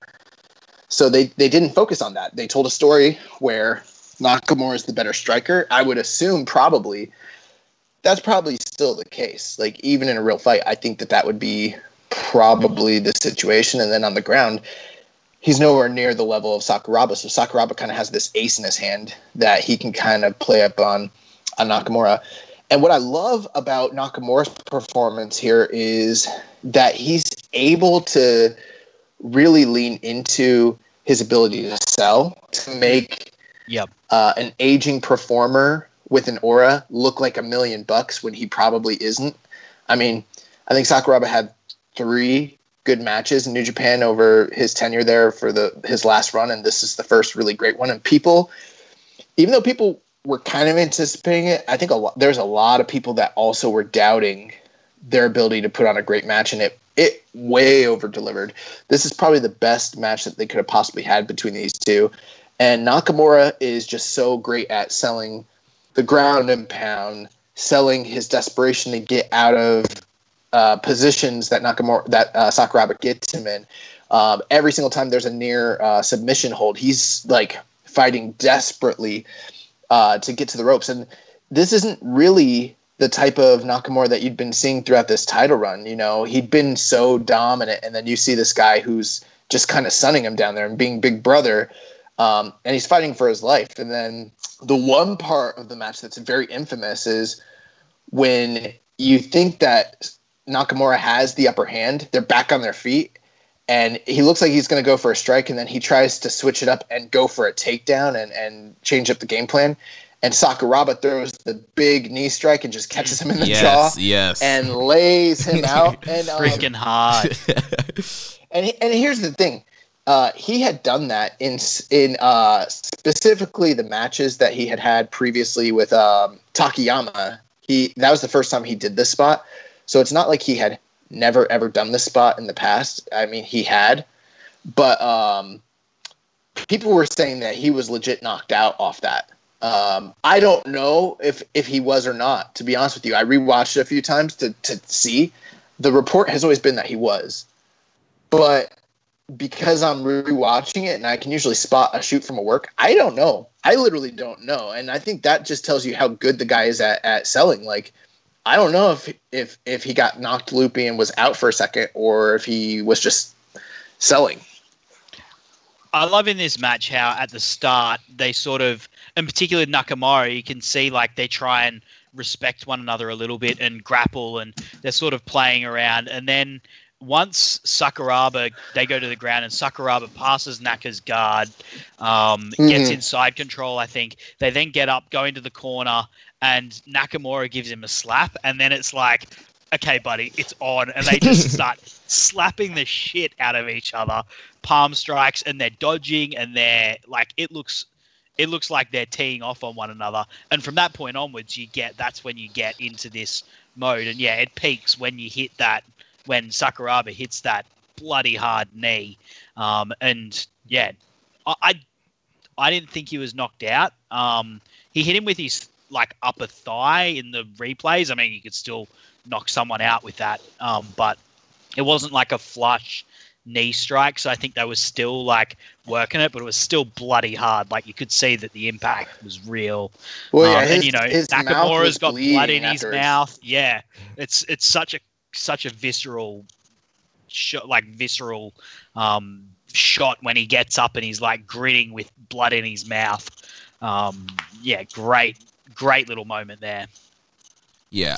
And, and I think the last thing, and I'll throw it to you, Jeremy. The, the last thing, one reason why I picked this match, I think a because it's the first time we really see someone headline with this title at Wrestle Kingdom in a, in a big high profile. This is like the real elevation of the belt. But not only that, from a stylistic standpoint, I don't think there's any other match that we could have chosen that kind of highlights this style of wrestling that Nakamura w- was capable of doing. Um, you know, I know that the shoot stuff is not for everyone, but this is a, a pretty high level match, and um, it it showcases just a side of him that's very very different from anything else that we would have seen uh, throughout his entire you know various title reigns. And and it's and I think it's a little underappreciated, underloved. Like people remember the other big Wrestle Kingdom matches, they kind of forget about the Sakuraba one, which was had a big um, effect on the bottom line overall. Like this was a drawing match, and going forward, it would be uh, just another building block and stepping stone to what we call like the glory days or the golden age of New Japan. You know, here here in the modern era. Right. This match was billed as you know double double main event. You know, one of the double main events for the evening. So definitely, we're seeing that elevation of the IC title. Now, in a vacuum, out of the three matches we watched, this one, I will admit, this one was my least favorite. If you're just if we're just talking about in ring action, just the in ring match. But when you take into um, the context of who Sakuraba was, kind of the background, the style of the match, um, that, that that elevates the match and makes this match more important. And you got to come in realizing like you, are not. good. This match is not like an, an epic Nakamura match. This is a 12 minute shoot style match. Josh summed it up perfectly of this Rock Hogan style matchup. I mean, the crowd reactions to this match were great.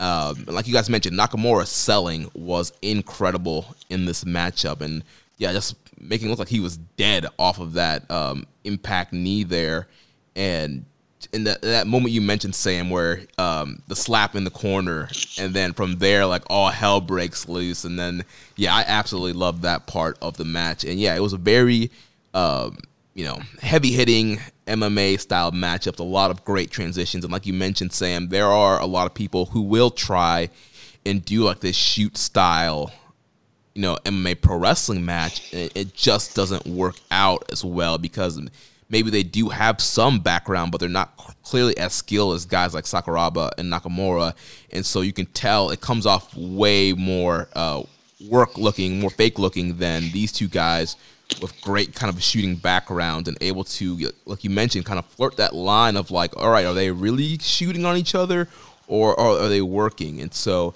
that was a great aspect of the match, and a lot of heavy strikes, great suplexes um, working to the finish there um, of Nakamura the, hitting with the uh, those two Bomayes. Those two Bomayes are fucking killer. like, like we see some really great Bomayes in this uh, series we're doing, but those ones he fucking laid them in hard, and they were like desperation Bomayes too because of how precarious the situation was for him. So he was like at a point where he was like, "I gotta get rid of this guy. I gotta get him out of here." And he he hits him real quick with him and then pins him. And Sakuraba actually the the one dick thing he did in this match was like he kind of kicked out at three point one. yes. but like like he's an old school carny. Like as great of a sportsman as he is, he's still gonna like kind of keep his heat and he tries to kick out at three point one, a la Hogan Warrior, and uh, it's like ah oh, you, you you barely got me with those two fucking knees to the skull. uh, if I had one more second, I would have gotten out. oh man.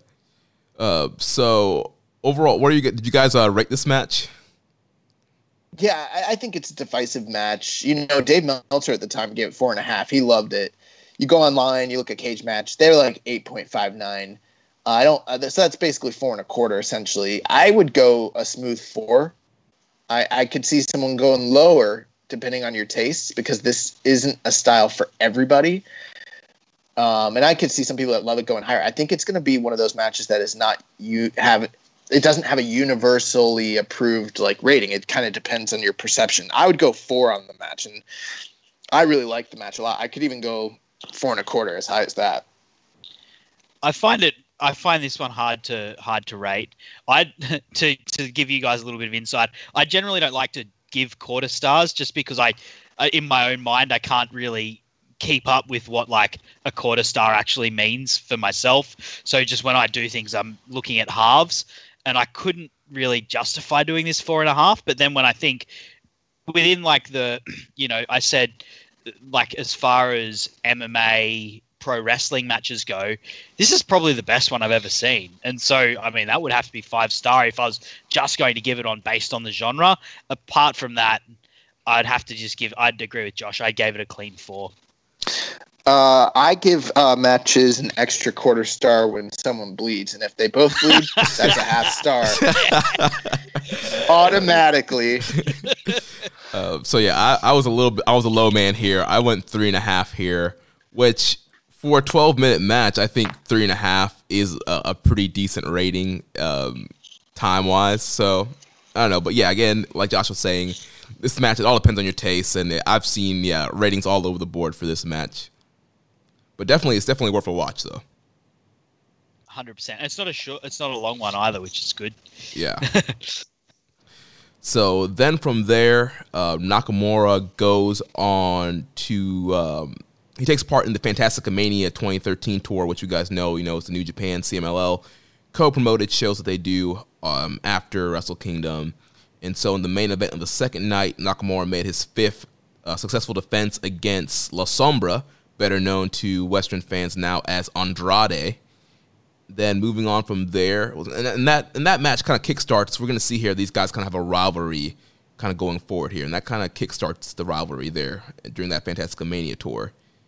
Then from there, in early 2013, uh, Nakamura gets involved in the Chaos rivalry against Suzuki Gun. So mm. on March 3rd, at the 41st anniversary uh, event, Nakamura defeats Lance Archer in the sixth uh, title defense.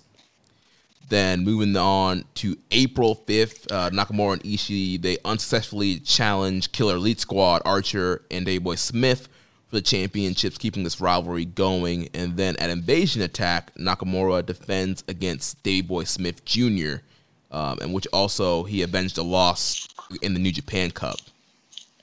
Think think about how badass Nakamura is. Like in his uh, later career with Chaos, his pin eater was Ishii.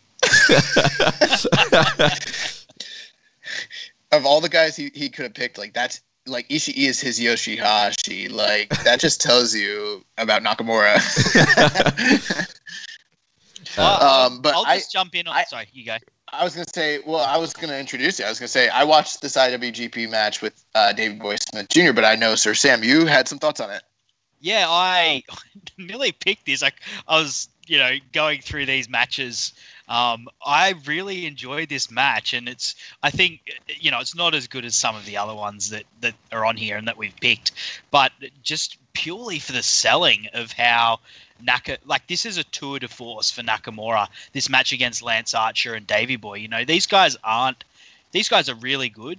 Um, you know, they're really high level, but they're not the greatest pro wrestlers in the world. They're not the absolute elite pro wrestlers in the world, but Nakamura makes both of these guys look like absolute beasts. And it's largely because of his selling, his combination of selling, and because he looks so legit with his strikes, and his strikes look so crisp, and these guys can shrug them off. They look fantastic. And I, the reason I like these matches a lot was just because they really just showed Nakamura's skill. Um, against and at making these big guys look amazing and look like complete monsters because they can take this guy's offense that looks devastating uh, and make this guy who can you know who's so tough scream in agony and and have to fight for his life to get the win yeah, I think the um, I, I watched this match too. Um, I won't go in depth with it or anything of that nature, but I thought it was very good. I think it's one of the underrated mm. Davey Boy Smith Shinsuke Nakamura matches. Lot, I feel like a lot of people don't know about it, honestly. But uh, the interesting there thing there, and they did a good job with this when they were building up title defenses. Oftentimes, these guys would get either tag team or tournament victories over Nakamura to establish their ability to beat him. And that's what they did with Davey Boy Smith uh, during the New Japan Cup. He had beaten him one of the rounds, knocked Nakamura out, setting up a de facto title defense, and, you know, um, kind of creates that that logical doubt there that maybe Davey Boy Smith's in line for a uh, you know a title push. Plus, him and Archer were the t- IWGP Tag Team Champions at the time and were pretty dominant. So, uh, kind of did favors for both guys on both ends. Um, and yeah, I thought I thought Nakamura. You know, you look at some of the names that are on the list here, and he's clearly wrestling a lot of not top stars in the company, but like upper mid card guys that he's doing a great job elevating. Guys like Goto, Karl Anderson, Davey Boy Smith, that sort of thing. So yeah, Yeah, when and you have a really for for a really good run, you have to have those sorts of matches where you know you're not against someone who is on necessarily the same level, and all of the really great runs have these sorts of matches in it where you know you probably didn't think Nakamura was actually going to wi- actually going to lose, but for a moment there you thought maybe. And you know they're still really great matches, and Nakamura makes these guys look great. And I'll say, you know, Davey Boy Smith Jr., he's obviously not the best wrestler in the world, but I do think at times he can be very underrated. And mm. I, I think when you put him in there with the right guy, like a Nakamura, who can sell for him and make him look like an absolute monster, his matches come off a lot better. And so, yeah, I definitely think, you know, there poss- possibly could have been a drop ball there for more of a, a singles uh, Boy Smith Jr. run, uh, facing off maybe some smaller, better seller guys. But yeah, this was a great matchup here. he, he's also someone that can uh, fit in like a glove with some of the shoot stylings that uh, Nakamura, especially in the, the early goings. If, if you notice, a lot of times Nakamura in his matches, he doesn't really lock up with guys. He he's tending more to go to a ground based grappling offense, and uh, a lot of people don't know this. Davey Boy Smith is like a, a Naga Nogi champion current day. Uh, he's he's been training with Josh Barnett and catch wrestling for years, so he's one of the few guys that at the time could really stand toe to toe with this guy in that sort of you know wrestling style, and it, and it showed in the match. It was really cool. Yeah. Yeah, Davey Boy had a great uh, great match at Bloodsport with Killer Kross. Oh, I love that uh, match. Killer Kross, really good match. Yeah, I was I was there. It was really awesome. Eight, That was one of, it's making me jealous. honestly like and people think this is hyperbole. I thought that match or I thought that show overall was better. Just slightly. I thought it was better than the takeover show in New York that year. That's how good the show was. It was incredible. I, I'd, I'd agree with that, honestly.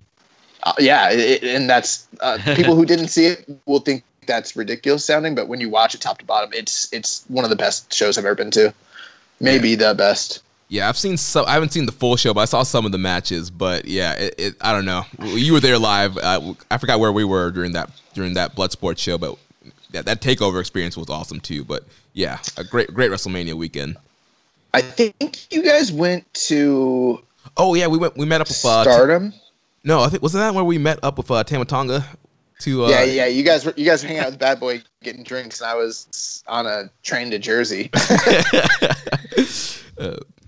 So uh, after the Davey Boy Smith match, the, the rivalry with Suzuki, Suzuki Gun continues with their newest member, Shelton X Benjamin. Ain't no stopping him someone now. forgot to te- someone forgot to tell this man that the X is supposed to replace the name. oh no. yeah, billed as uh, Invader X, uh, and then putting the X in the middle there, Shelton X Benjamin. So uh, Nakamura would fall to Benjamin here. And uh, you know, Shelton Benjamin was was one of my favorite guys in WWE during the mid two thousands. Also, there's, there's that Shawn Michaels match from the Gold Rush tournament with the you know the infamous GIF of him getting uh, springboard super kicked. And you know, there was a lot of promise in Benjamin, but as we see him kind of transition here to New Japan, he's one of the WWE guys that just really didn't adapt well to New Japan style. Would you guys agree?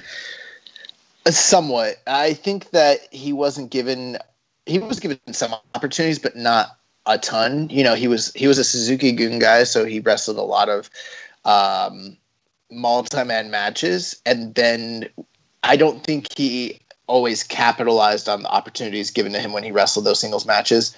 Um, I do think that the Nakamura matches, because there's a, a couple of them, they're some of his better work in New Japan as a singles, but they're not blow away. They're probably like three and a half, three and a quarter. Uh, I don't think they're high end for Nakamura style defenses, to be honest, for whatever reason.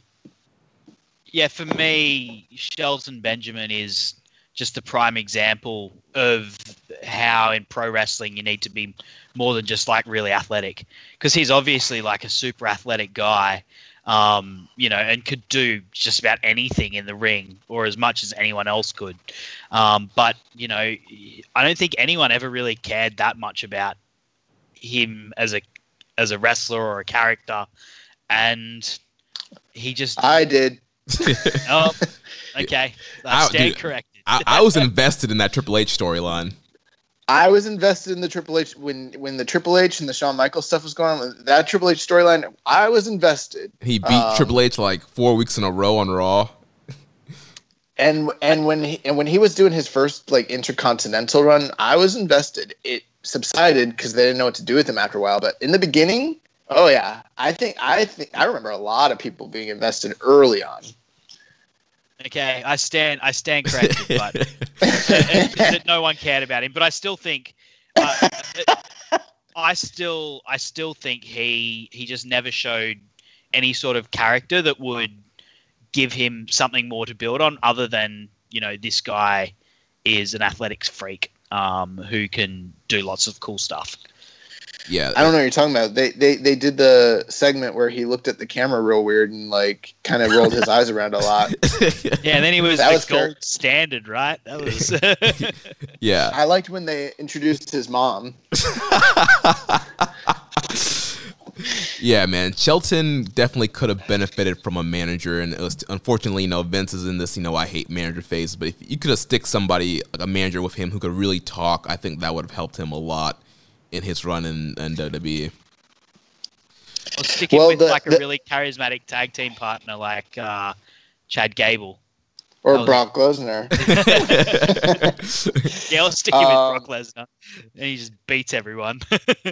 Now, since we're, since we're on the uh, subject here, this is the eighth and final successful defense for Nakamura in his first title reign. And not only that, it is a record-setting title defense because after this, no champion in the history of this title's, uh, you know, history ever comes close to defending this many times successfully. Uh, and in New Japan, I mean, eight title defenses of any title is insane. You know, that's uh, extremely large number of tile defenses for anybody. And I think it's one of those records that's going to uh, probably stand up until they really, really, really decide to go with someone again because 313 days, eight tile defenses, that's a big deal. It's a it's a huge legacy that he kind of carved out right from the get go when it comes to him holding this title. Yeah, definitely. You know, you, you talk about elevation of a tile. This is how you do it. You you put it on a star, and you have you have them run with it. Have them have great matches, great defenses, and have a long, um, credible title reign.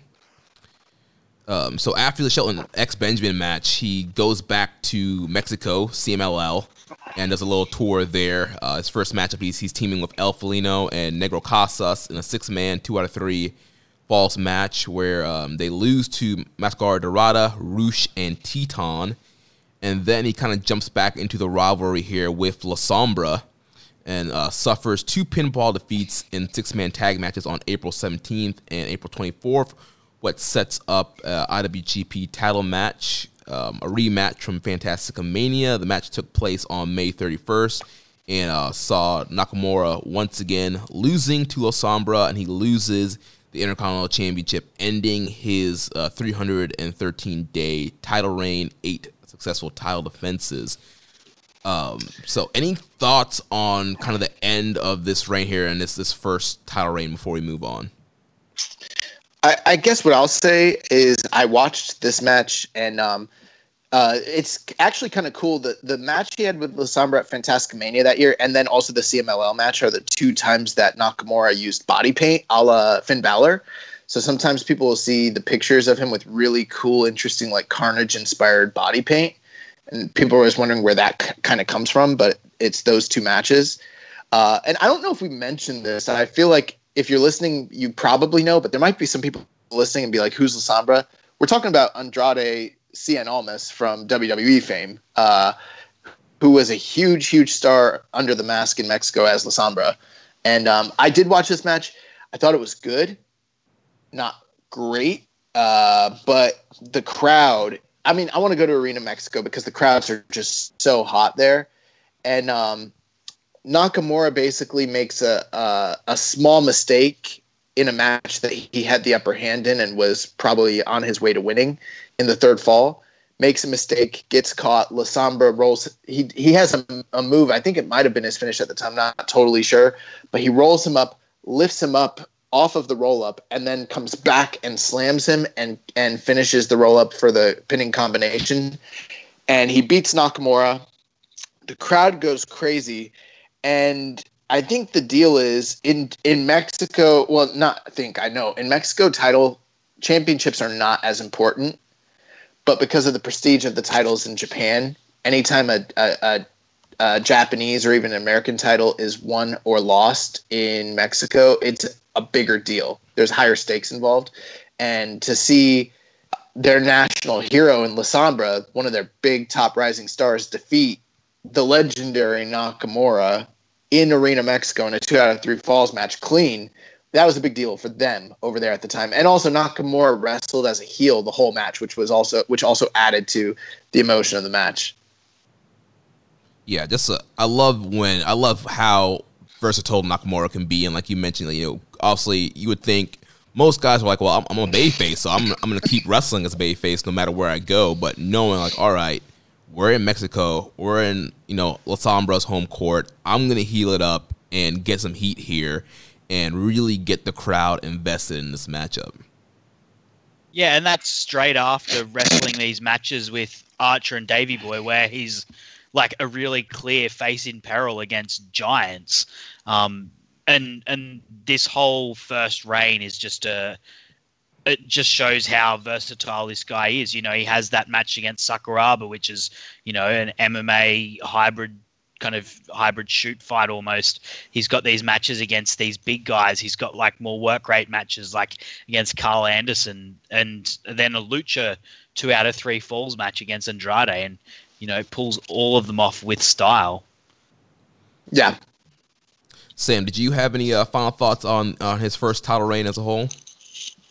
just that that you know it just shows how how much of a star this guy is that he was able to take this belt that you know not many people cared about uh, and make it into something really special with a reign that shows off his own his own strength um, as well as makes other people look great. You know, makes Sakuraba a legend look like he can still go uh, just as well as he could in the past, making Archer and Davey Boy look like monsters. Um, and you know, capping it off with a really cool two out of three falls match in Mexico um, against their national champ, like you know this guy who's a national hero. I, I think for me, one thing I, I like about this is that you know they don't have plans to make Nakamura the IWGP champion any longer, but they have a whole picture you know tied up over there at that current time with guys like you know Tanahashi, Okada, shortly AJ Styles, things of that nature. So they kind of have him off to the side. And I'm sure there are people who will criticize that decision, even still today. But he's kind of carved out this niche, this other division for himself where he can kind of define that division. It reminds me of like when RVD was the TV champion or like when uh, John Cena was the U.S. champion, you know, and it, it, it's clearly a case of the man making the title, not the other way around. It's not the title making the man. I think the two things we're kind of missing from this title reign. The title reign, you can't criticize it. It's it's great booking, it's great wrestling, it's top quality, and it's legendary. What we haven't really seen him do is a couple things. One, high profile matches with other high profile top guys in New Japan we haven't really seen that yet. We also haven't seen bitter interpersonal rivalries. We're seeing, you know, um, factional rivalries, you know, uh, sportsman-based rivalries, thing, but we're not seeing like the blood feuds or true hatred-based uh, stuff just yet. So those are the two things kind of missing. But other than that, you have all the recipes of a, of a legendary run. Yeah, just a, a great run here, great first title reign. So now let's move on to the start of the second reign. So on July 20th of that year, Kizuna Road, Nakamura would face off once again with La Sombra for the IC title, and this is the match that I selected uh, for us to watch. Mainly because I, always I knew Andrade was La Sombra. I've heard heard about La Sombra during that time, and I heard he was having good matches. But I, I honestly had never really watched any pretty WWE Andrade, and so I love his NXT work and you know his matches with Rey Mysterio on the main roster, and he's he's an excellent performer. But um, I I wanted to see you know what he was like before, and that was the, main reason why I picked this matchup here, and uh, it was just great seeing him kind of without the the WWE restraints on on his move set, on his character, to see what this guy can fully do here. Sam, what were your thoughts on this matchup? I really enjoyed this match. I'm pretty much in the same boat as you. I'd never really watched any La Sombra matches um, from you know Andrade matches before his time when he was La Sombra, and I've only heard good things about it. I've got a, I think in my YouTube playlist, I've got his um, his final match where he was demasked um, unmasked, and I've that's been in my YouTube play what to watch playlist for you know six months or something. Oh, I you, just you, have, you haven't. you've never watched it? I haven't. No. Yeah, I was I was just telling Jeremy about it yesterday, literally, and I was like singing the praises of how incredible I think that match is with Atlantis. So yeah, you need to you, you both need to watch that. so yeah, so uh, yeah, what were your thoughts about this matchup, Sam? It was just so incredibly smooth. Um, you know, both guys are just so talented and such good in-ring workers. Uh, and you know, even though they're coming from very different places, where Nakamura obviously has that strong style shoot fighting background, and La Sombra is a lucha libre um, wrestler. They just blended so well because they're both just so proficient and so technical. Um, and I love how the sort of the story of Shinsuke sort of having answers, being able to answer the technical and high flying stuff that La Sombra was doing with strikes, but then La Sombra being able to counter those strikes into to sort of bring it back to what he wanted, how he wanted to take the match, and you know even both fighters ended up having to go into the other person's world where Nakamura did a suicide dive. I don't think I'd ever seen him do a suicide dive before this. And, you know, La Sombra at the end is having some really heavy chop and slap exchanges with Nakamura. Um, you know, right up until the end, both there's just so much back and forth in this, um, and and such an interesting clash of styles. Yeah, yeah I think. Oh, go ahead, Jeremy. No, you go ahead. I was just gonna say, I think it's there's always a, a risk when you have two different style wrestlers with uh, such divergent styles for there to be clunkiness or awkwardness, things of that nature. Um, clearly, La Sombra was one of those guys during this uh, phase of the uh, partnership with CMLL and New Japan that they had a lot of faith in. They put their title on him, which is very rare for them to put their uh, title on a Latin fighter. Uh, you know, they did it with I think Mascara Dorada and uh, Mystico, and you know later Dragon Lee, but that was about it. And so for them to put a, a major title on La Sombra like this, it's a pretty big deal. But um, these two guys definitely kind of overcame the awkwardness and put on a great performance. You see, you know, a heavyweight like La Sombra able to wrestle the high flying aerial style so smoothly.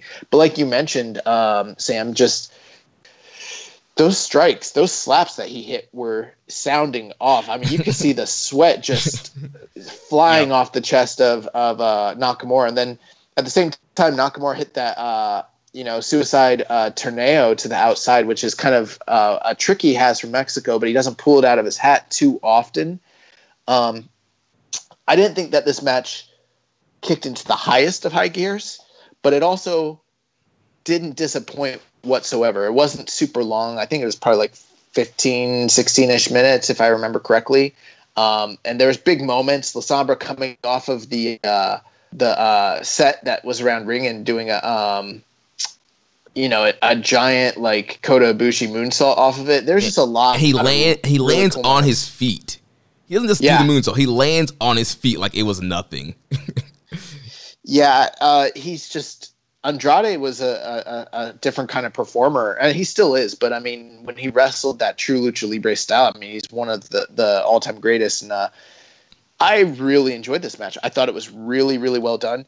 The one moment that I did think was kind of lost was he he goes for the same move that he won the belt with, which is the roll up, the lift up, and then the backdrop into the pinning combination. And he tries it again, and this time Nakamura kicks out and La Sombra starts selling so hard. Like, I can't believe that didn't win the match for me. But I don't think the audience maybe was aware or as familiar with the fact that that's how he beat him. So they try to do a big callback spot, and it's a little lost on the uh, the crowd. It's it's hard for you know you don't get the reaction that you would expect if it had now if, it, if that had been done in Mexico, I think it'd be different. Um, but overall, I love the match. I mean, Jeremy, like you know, like you mentioned, you hadn't seen a lot of La Sombra. I know you enjoyed this match a lot. Like, what were your overall, you know, thoughts and kind of breakdown? Yeah, so first of all, I, I just love the fact that Nakamura was able to kind of adapt and wrestle that lucha libre style. I know he had done a couple of tours of CMLL, but like Sam was saying, you really don't see him pull his stuff out often in his matches, and to see Nakamura do a like a corkscrew plancha was kind of crazy and kind of keeping up with Andrade and wrestling Lucha Libre, Lucha Libre style. I really loved that. And then, like I was mentioning earlier, like just seeing kind of like La Sombra just kind of without the restraints. I, I marked out how he, he did like a uh, like a springboard spit spinning split like a moonsault at one point in this match for a near fall, which I had never seen him do in WWE, which was awesome. And the moonsault you mentioned, Josh, off that structure that was a part of the set on ringside was just awesome and landing on his feet. There was a suicide dive that Sombra hit um, in the middle oh, of the match. Insane. Yeah, so good. Literally, he shot out of the ring like a freaking missile and just crashed into Nakamura and they crashed into the guardrails. was just awesome. And and everything Lasombra did was just intense. The chops, the elbows, his his strikes all were all very stiff. And like you, meant, you guys mentioned, you just see the sweat flying off. And Nakamura did a great job of selling those as well. I think that's what Lasombra did a little different. Um, is that not only did uh, Nakamura adapt, but he adapted to a more strike based, heavy kind of realistic offense because he was in Japan, which was also really good to see. One thing I just wanted to call out was at the end, it, Shinsuke goes for a springboard. I think it's springboard bomber, and he sort of slips a little bit. I oh, actually yeah. really like that sort of stuff to me that just makes it seem more gritty and real when that sort of stuff happens. And you know they don't they don't let it derail them. They immediately just go into the next bit and you know with Shinsuke Nakamura with Shinsuke kind of going back up and getting going to the second rope and hitting hitting it again properly. But I just I, I don't know. For me I really love it when moves don't quite hit the way they're meant to but they still play it off because it just it seems it adds to the realism for me yeah, sometimes, sometimes yeah, botches can enhance matches. Yeah. So obviously, if you're in a real fight, like your movements are all, aren't always going to be crisp. You, are going to be stumbling. You're trying to just hit your opponent half the time, especially if you're like a novice, like you're just swinging or doing whatever. Like everything you do is not going to be perfect and precise. So yeah, the fact that he slipped uh, on this move and was able to kind of recover with like a phenomenal forearm kind of looking thing, and then kind of move on from there was kind of realistic. Yeah, and and I think we'll probably move on here in a second. But one thing I wanted to do is just I want to applaud you guys on uh, your picks here. I think Jeremy, you did a really fantastic job uh, picking this match. And what I mean by that is every week on the show, it seems that the the various hosts we've all kind of done a great job miraculously because we're not all discussing what we are going to pick necessarily. We all end up picking things that are very interesting in terms of style to the wrestler and I think that this match stands alone as being a very unique perspective on Nakamura's intercontinental title reign. Uh, same thing with mine. Like, you know, you, you have MMA shooter match, and then here you get this, you know, lucha libre influenced, uh, kind of hard hitting, you know, defense or you know title title challenge from uh, Nakamura. It's uh, it's just very different. I think once we get to Sir Sam's, you guys are going to see an even different perspective on on Nakamura. So you know, it's it's kind of cool to just have so much diversity when it comes to the type of matches we're picking for him. Yeah, you know, I had to sprinkle in a little uh, Rich Ladder Pro Wrestling in here. So. uh, but yeah, so Nakamura ends up hitting the uh, the Bomaye from the middle rope, and then a running Bomaye to get the win here and regain the IC title and start his second reign. Um, I went four and a quarter on this. I, I would have gone a smooth four on it, to be honest with you. I thought it was really good. As you know, I don't believe in quarters, so I also went with a four, smooth four, No. even four.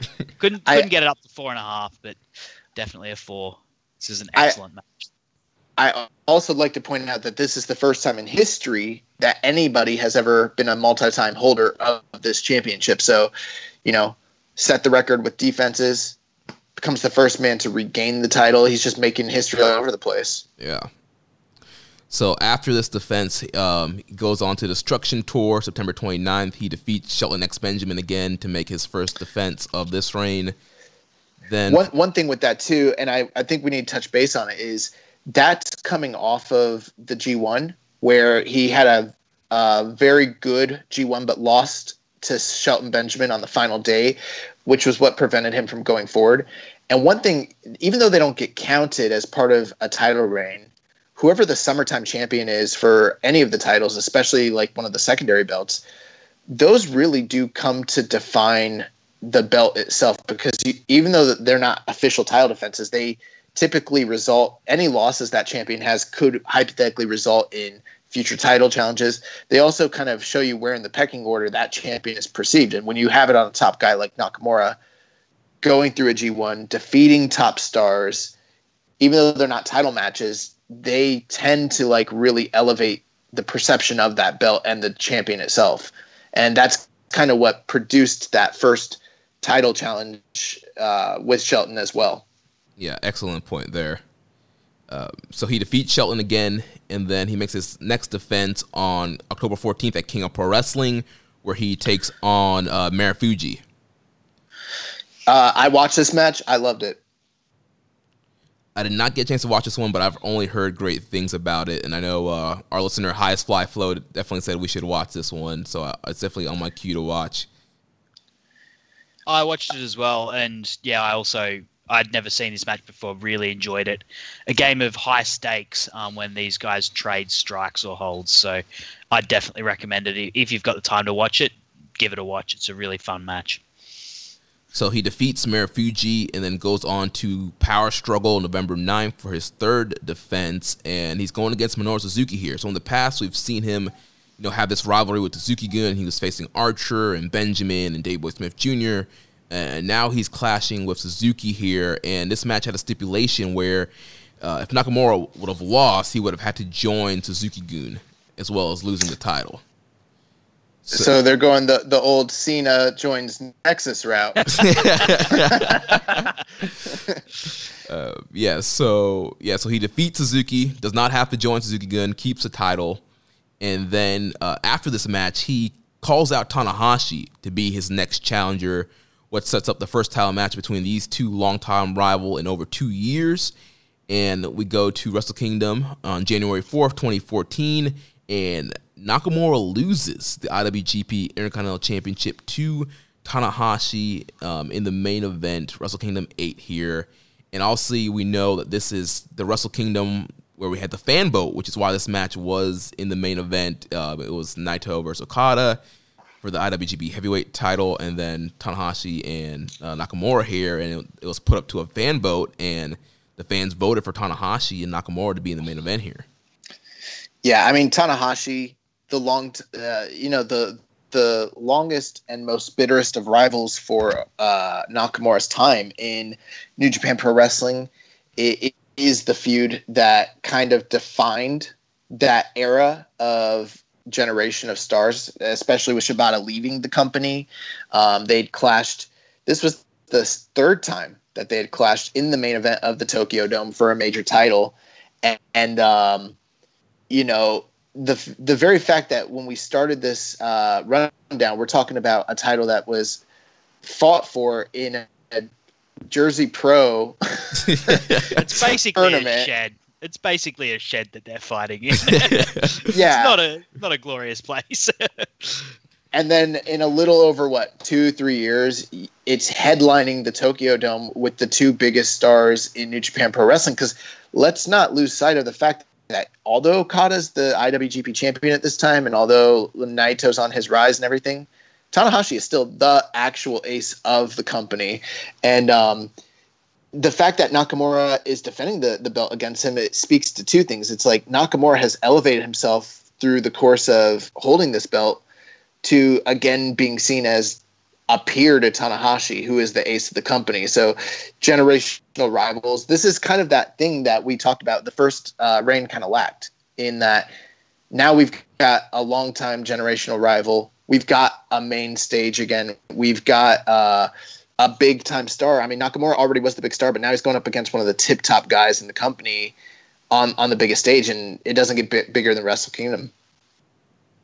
Right. And uh, so this, so he loses the belt here, and that ends his second reign. Uh, any quick thoughts on on the second reign there?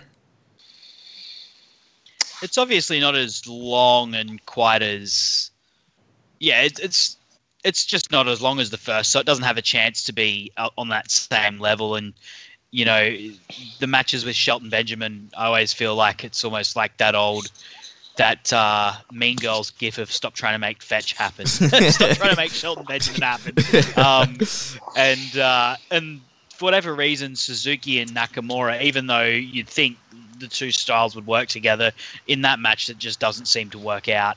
Um, so obviously this match against Tanahashi at, at Wrestle Kingdom's a, an amazing end to the second reign, but it's it certainly doesn't reach the same heights as the the first reign.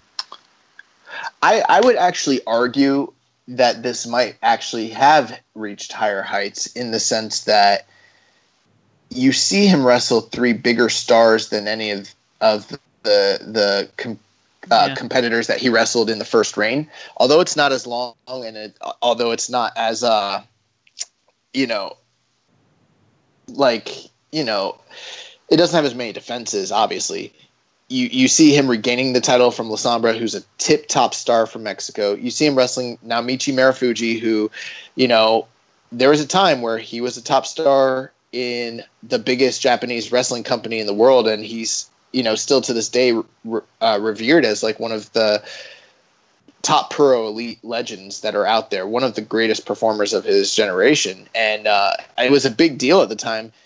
It was a dream match for for Nakamura and uh, Marufuji to wrestle. We kind of glossed over it, but it absolutely was a big deal. And then Suzuki, again, pro legend, that was a big deal, and that was the culmination of a long-standing feud that Chaos and uh, Suzuki Gun had been going through. Like that's the culmination of their bitter feud. So I think there are actually higher heights here than the first reign. Where I think the uh, the first reign might exceed it is in quality of matches. There might be some better quality matches than these ones, but these actually probably mean more. Right. It's yeah, total. That's perfect. Yeah, quality matches in that first run, but here is where you see the title ascend even more, where he's wrestling guys like Marufuji and Suzuki and Tanahashi. It's the main event of the Tokyo Dome here. So, and, and that kind of continues the rivalry with Tanahashi. So, moving on in the quest to the third reign, um, there was a rematch between him and Tanahashi February 9th at the New Beginning in Hiroshima, where he failed to regain the title. And then the next month in March, he would go in the 2014 New Japan Cup, where he would defeat Bad Luck Fale in the finals on March 23rd. And you know, most of the times we see when people win the New Japan Cup, they're they're going after the IWGP title because at that point it was you could choose any title you wanted. But Nakamura here, he did not choose to go after the IWGP title. He wanted to beat Tanahashi and get the IWGP IC title back. So he uses his New Japan Cup win to challenge Tanahashi, which sets up the match that Sir Sam picked April 6th, Invasion Attack 2014, where Nakamura faces off against Tanahashi for the third time for the uh, IWGP IC title. Also, keep in mind, uh, Okada, his stablemate, is the IWGP champion, and I think that probably I don't think that's the main motivation for why he didn't pick it, but it's part of it. If that kind of makes sense as well. Right, because at this time we really didn't see many stablemates going after each other unless it was in the G1 that happened to be in the same block. It was very rare to see stablemates challenging each other for titles. Yeah, and that and that relationship between Okada and Tanahashi, I think it's the closest modern uh, equivalent I could probably come up with in New Japan today is maybe Zack Sabre Jr. and Minoru Suzuki. You know, Minoru Suzuki is clearly the leader of of the group, but the top competitor and the ace of, of that group is Zack Sabre Jr. And I think that's kind of the same sort of uh, dynamic that you see between Okada and Nakamura. Nakamura is the Suzuki, he is the mentor, he's the leader of the group, but the younger, more athletically gifted star athlete that they're kind of centering things around is, you know, Okada. Right. So, uh, Sam, why did you end up picking this matchup? The reason I picked this, I mean, Josh did a, a really good job kind of talking about Nakamura and Tanahashi and their rivalry and their storied rivalry earlier. Uh, and this is, I mean, there's they have matches after this, but this feels like a, a really big point in that rivalry um, because while Shinsuke sort of started out as the sort of the wonder kid of New Japan, he undoubtedly got overtaken by Tanahashi, uh, and his I don't know the exact um, list of their wins and losses, but at this point has been overtaken and clearly over the last over the previous two matches got beaten by Tanahashi and sort of comes into this match with really a lot to prove. And Tanahashi, the way that he wrestles this match is so unashamedly aggressive. It's a really, really interesting match to see Tanahashi do because Tanahashi's almost wrestling full heel. And by the end of it, he's got the crowd booing him. Um, yeah. And the crowd is so heavily on Nakamura's side uh, in this. I don't know. I, I almost want to rewatch this to count the amount of moves that Nakamura does because I feel like it would be less than 20 because uh, he is so. Nakamura, ha, sorry, Tanahashi rips the crap out of Nakamura's leg. Like every single chance he gets, he hits the knee, hits the knee, hits the knee, hits the knee, and tears Nakamura's knee apart. And you know what? And it's the perfect foil for Nakamura because to do anything, Nakamura uses his legs. His finisher is a knee to the face. And what's Tanahashi doing? Ripping that knee to shreds. Uh, and doing it in such an aggressive fashion that the eventual win that Nakamura has is just so triumphant because of that. Uh, and this feels this match feels so personal because of everything that's built up between these two, and like such a triumph for Nakamura because it's like he has finally managed to overcome this guy who has been beating him for so long. And not only has he done it, he's done it against this guy who's trying to absolutely tear the crap out of his out of, like really really hurt him. Yeah, I really love this matchup here, and and I was talking with Josh about this, and we mentioned it too last week with Shibata. I I love when people force Tanahashi out of that kind of babyface, you know, clean wrestler. I love when Tanahashi gets pushed and he, he becomes a dick and he, he becomes more aggressive. And I think that's a, it's a different Tanahashi, and his matches go to a, a different level when he gets forced in that. We, we talked about that earlier with the the Ibushi G1 match. He got pushed to that level, and so I love here that he he ups the intensity, he ups the aggression, and you know he's being very cocky, and he wants to fully you know prove that he is the best out of the new Three Musketeers, and he wants to um, put Nakamura away for a third time in a row. Yeah, and everything is on the like he does a good vibrations on Nakamura's knee. He does two high fly flows onto Nakamura's knee. It, it's just so aggressive and arrogant from Tanahashi. Yeah, the um the moment where you can tell that he's wrestling this uh I mean, I'm going to call it like it is, the heel style. is oh, 100%. When when uh Nakamura's on the ropes and he goes for a kick, and Tanahashi catches the kick, and they're standing there, and he's holding the leg, and you think like he's gonna put his, you know, Nakamura's foot down, and he just keeps pausing and pausing and pausing, and then he looks at him, and then he just jabs an elbow into his knee, and the crowd did not like that. They're like, "Boo!" and you're like, "Oh." And, I and like the crowd is Oh no, go ahead. What what's with the crowd? the crowd? crowd is so into this.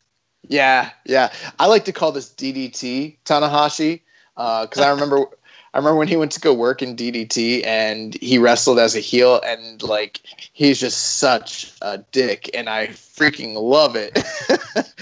and um, this match is so unique, man. And, and uh, again, like I, I keep saying that word and bringing up the diversity of these matches because you know you have the Wrestle Kingdom match and that's like your classic Tanahashi. Uh, Nakamura style of match, you know, main event Tokyo Dome, epic, you know, they're your typical style match. And then um, this same, um, it wasn't quite as aggressive or anything of that nature, but this same um, strategy that he's using at an Invasion Attack is what he used to gain the upper hand at New Beginning, and it's attacking the leg. And he takes it even a step further, and it's almost overkill. I mean, he's doing high fly flows onto this dude's legs and just hitting him with every single variation of uh, dragon screw, and he's just destroying his legs. And one thing I like, you know, everyone has different takes on the whole leg selling thing. You know, um, there's some people that think that you know the guy should just be a la Macho Man Randy Savage, unable to like walk on one of the legs, and and you know Ricky Morton and everything like that. And then there's other people who you know criticize when guys like just completely ignore all the legwork that's been done and just start running full force and, and never go back to it, you know. But I think Nakamura kind of strikes a really good balance in that he does use his legs, but he always sells before and after he's kind of used it. And it, you know, in a real fight, if a guy's like, like, like, let's say hitting you with leg kicks and stuff, if you're at the point where you can't use your leg, the match is over. In most cases, you can still use the leg. It just hurts a lot. You know what I mean? Might hinder you a bit, but you still can fight in a realistic manner, and that's kind of what Nakamura does here. But like you said, uh, Sam, I don't know how many matches, how many. This might be the most one-sided match I've I've ever seen uh, at this phase of his career. I mean, Nakamura gets so little offense. Uh, Tanahashi is just dismantling him the entire match, and to see him work as a babyface in peril and work from underneath the whole time, and to get that simpy from the crowd, he is so good at it. Like it's it's so unique and it's so incredible, man. his selling is so incredible. His facial expressions, the way he holds his knee, and the way he wraps his knee around his other leg or his other leg around his knee um, and like pulls on it as if he's trying to like stretch it out or trying to like massage it out and force the pain out. It, it's incredible the way he does it. And to get to like what you're saying about the knee the way I look at it is like adrenaline kicks in for the moment when he needs to, but as soon as, like as soon as he hit, like he hits a hits a Bomaye, uh, and afterwards just falls on the floor writhing with his knee, and same with when he gets his knees up to counter the high fly flow, it kills him. Like the look, at he looks like he hurts more than Tanahashi to get his knees up for the high for the high fly flow because Tanahashi has just been every single chance he gets, he's just chopping, stomping, whipping, like just killing Nakamura's knee. There, there's something that happens in wrestling, like where if a guy does something very unique and different, I'll I'll pop for it because I think that there should be more versatility, and I like when there's unique wrestling as opposed to everyone being carbon copies.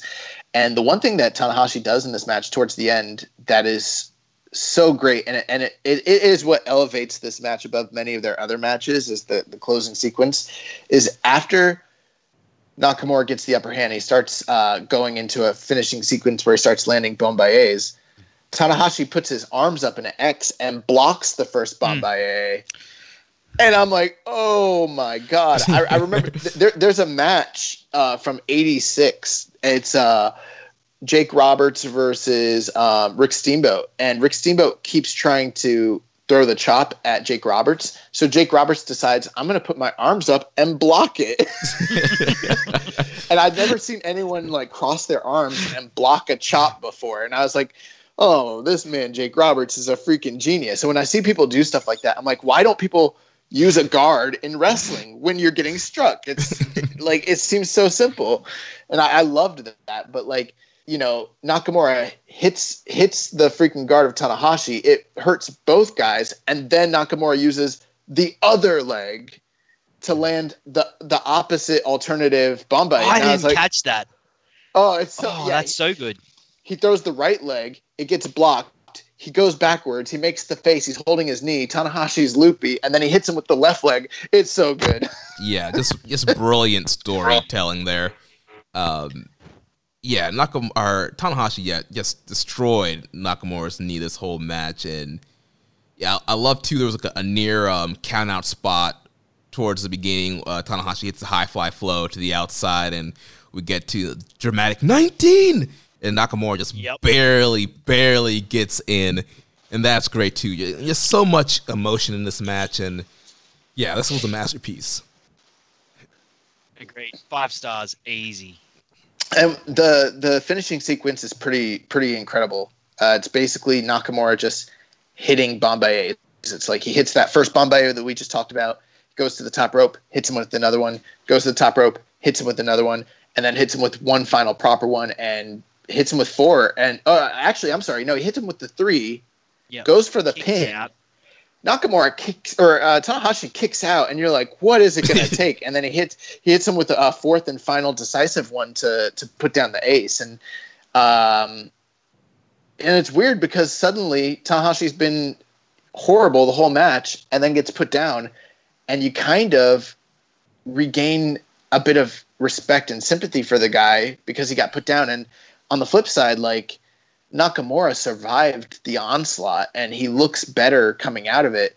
It does favors for both guys. This is a perfectly booked match. Like it's incredible. So, uh, Sam, were you were you serious on uh, your five stars? Yeah, oh, 100%. This is a great match. This is a fantastic match. And I hadn't seen it before I went went to watch this, um, went to watch through for this project. I thought we'd be doing um, the Wrestle Kingdom match, and then I saw this one, and I was like, yep, this is it. This, you know, this isn't. The Wrestle Kingdom match feels like a big event for Tanahashi and Nakamura and for the belt, but this feels like a real triumph for Nakamura. Like this feels personal. This feels like a personal triumph for Nakamura. Um, and yeah, it's just a, yeah, it's it's a really unique match for a, a New Japan main event, but it's perfect. It's so good. Uh, I I personally I'm gonna go four and a half on this one. Um, there's no real reason. Like I can't criticize anything about the match necessarily. They told the story they wanted to tell. I just think it was a four and a half story. But with that being said, four and a half it means it's like absolutely incredible. I love this Yeah. match. Yeah, and yeah, yeah, I'm it's, also it's a banger. Yeah, I'm also four and a half here. Once again, yeah, kind of same thinking as you, Josh. I guess I don't know, whatever. I just felt it's a, four and a half story. And just when I compare it to other matches that I've given five to, or even four point seven five, I don't know. Just there's something a smidge missing, but yeah, four and a half is still a great rating. Still a, a match of the year contender rating there. So definitely, if you guys have not uh, watched this match, go out of your way to check this one out. And and and we're we're back on the uh, Nakamura train. Right. Three-time IWGP Intercontinental Champion. yeah, just you know, further just uh, solidifying himself as kind of the face of the IC Championship and continuing to elevate this title to new levels. So, uh, Uh, at the end of this match, Daniel Gracie comes out of the This Gracie is family this, fame, this could wipe half the star off, maybe. and he and he challenges Nakamura to a match into a title match, and uh, he, you know, it's it's uh, I forget which who the other Gracie was, but it's Roy- the two Gracies, Hoyler R O or L L E R O L L E S. Oh, Holes. Yeah, it's Holes Gracie and Daniel Gracie against Like uh, the discount Gracies. It's not even the good ones. against Nakamura, and Sakuraba comes to his side. Sakuraba actually joins Chaos and uh, becomes tag team partners with Nakamura, and they enter into a feud with these guys on some high profile shows. And God, this was this is the point where Kidani was trying to bring in shooters and kind of restart the whole uh, UWFI thing. Inokiism. And it's yeah, he wanted to bring in some Inokiism. He was talking about signing like Shinya Aoki and stuff like that. And I gotta tell you, this is a black mark on uh, Nakamura's title reign. This shit sucks so fucking bad. So, uh, following this Tanahashi match, uh, Nakamura would go on a North American tour with Ring of Honor for their War of the Worlds tour, where he will face off against Kevin Steen, better known now as Kevin Owens, on May 17th. And that match is free on Ring of Honor's YouTube. I've watched it in the past, and that's just a great matchup. Uh, Nakamura, Kevin Owens, check that out. And I then think it's overrated. Uh, it's, good. So following that, he goes back to Japan later that month, where he would make um, his first successful defense in the third reign against um, Daniel Gracie here. So he defeats Daniel Gracie. Uh, have any of you guys seen that match? Yeah, I've seen it. It's really bad. It's like 10 minutes. I wouldn't recommend watching it. I will say it is the low point of Nakamura's IWGP title reign or Intercontinental title reigns for sure. It's not good. It's not good at all. It's bad. Uh, Yeah, actually, I saw the reviews just- of this thing and was like, no, I'll pass on that. There's a, there's a lot of matches in this list. I'm not going to waste my time on that. I haven't even looked at the reviews. Oh God, yeah. If you go to uh, Cage Match, you can't even find a review on it. Um, I'm looking at the event, and did anyone even rate this on their review? God, no. Yeah, it's bad. I'll tell you that though. Yeah, Yeah, so it's not good. yeah, stay far away from that one. Um, so from there, he goes on to Dominion June 21st of that year, and he would lose the title to Bad Luck Fale in his second defense, ending his third reign. So um, another short reign here. Uh, but what did you guys think about this reign? Started out so well. Um, you know, at this point, Nakamura has already put in the work to like carve out his legacy. So it's not really about developing the legacy anymore. Like the, the title is so associated with him. But um, you know, it, it is kind of looked down on. You've got the Daniel Gracie match, which is not good. Uh, I will say the the of Fale match, um, it headlined Dominion that year. So I think it's a little bit of a disappointment for a headliner for Dominion. But in the same respect, it is one of the better Bad Luck Fale matches. Probably like a three and a half star match, and it was a surprise at the time. Um, you know that the underboss was being elevated to the level to where he could beat Nakamura, and a lot of this was built off of their New Japan Cup final match, where Naka- that that match Nakamura gets busted open and bleeds very profusely, and was in a lot of trouble, and finally overcame Fale. And I think they'd been kind of building to another big match with them. So this was their attempt to kind of push Bad Luck Fale as like another, you know, top pushed guy in Bullet Club. I don't know that it worked out, but when you look at the names, Daniel Gracie, Bad Luck Fale, it's not necessarily Marufuji, you know, Tanahashi and uh, Suzuki. It's not Suzuki. quite that. Yeah, so yeah, we kind of started off on, on the highest heights on this reign and in this feud with Tanahashi, and then yeah, slowly kind of plummet our way down to uh, Bad Luck Fale. Um, but again, you know, the IC title is still seen in high regards. It's a main eventing Invasion Attack. It's main eventing Dominion. So it's still seen as a main event title, even though this reign might not be as great as the first two. Yeah, the the good news is that the title wouldn't stay off of him for very long, and you know this is kind of just a blip.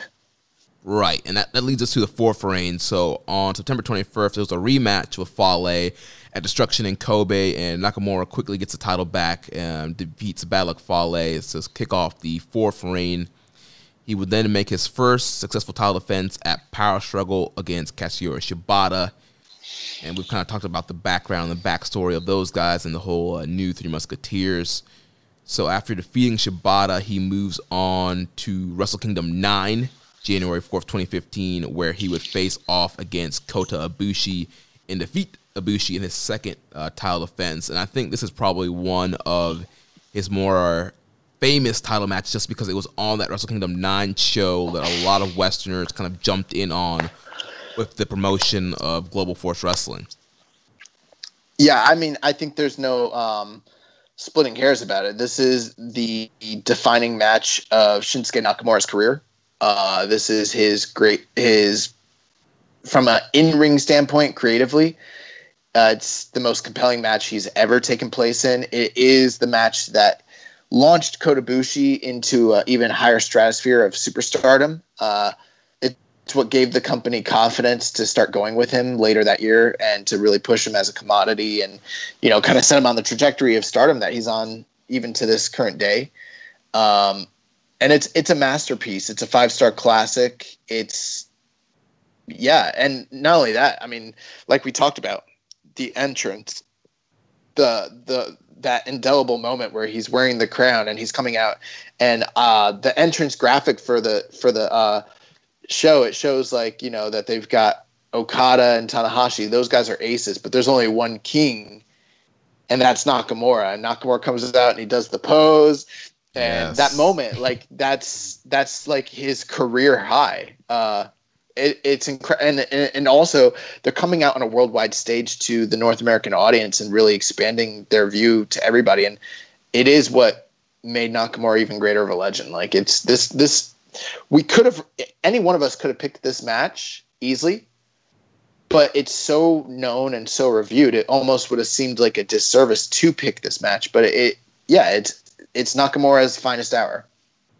I was very surprised none of us picked this match because it is uh, like you've just you've said it perfectly. This is the pinnacle of everything that he did um, in you know as a as a wrestler in New Japan, as an intercontinental champion, him coming out with that crown is just an incredible image and he backed up the fact that he was coming out with a crown with one of the great Wrestle Kingdom matches and Wrestle Kingdom has had some amazing matches and this is this will always stand amongst the best. Yeah, definitely, hands down. So if you have not watched this match yet, I don't know what you're doing. You need to go out and watch uh, Nakamura. Why are you listening to this podcast? Pause the podcast and go watch Wrestle Kingdom Nine, and then, and then, come back right away. Uh, so then from there, he makes his third defense on New Beginning in Sendai, February 14th, where he would defeat Yuji Nagata.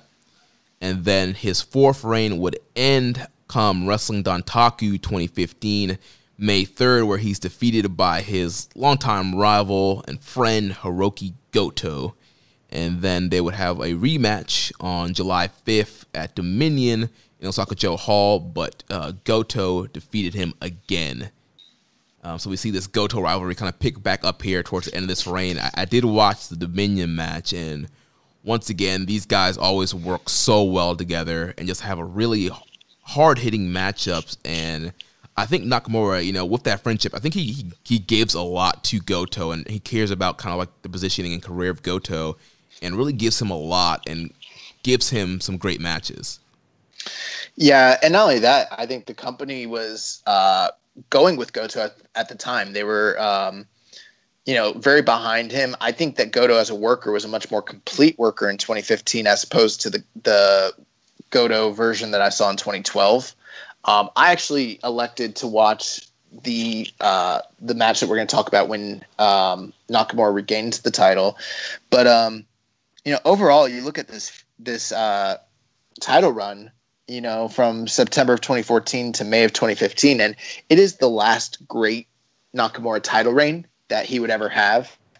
And um, the timing of it is very precarious because he he, he hits his highest heights in the Kota Ibushi match, drops the title in May, and then doesn't regain it at Dominion like everyone would suppose, and that's leading right into the G1.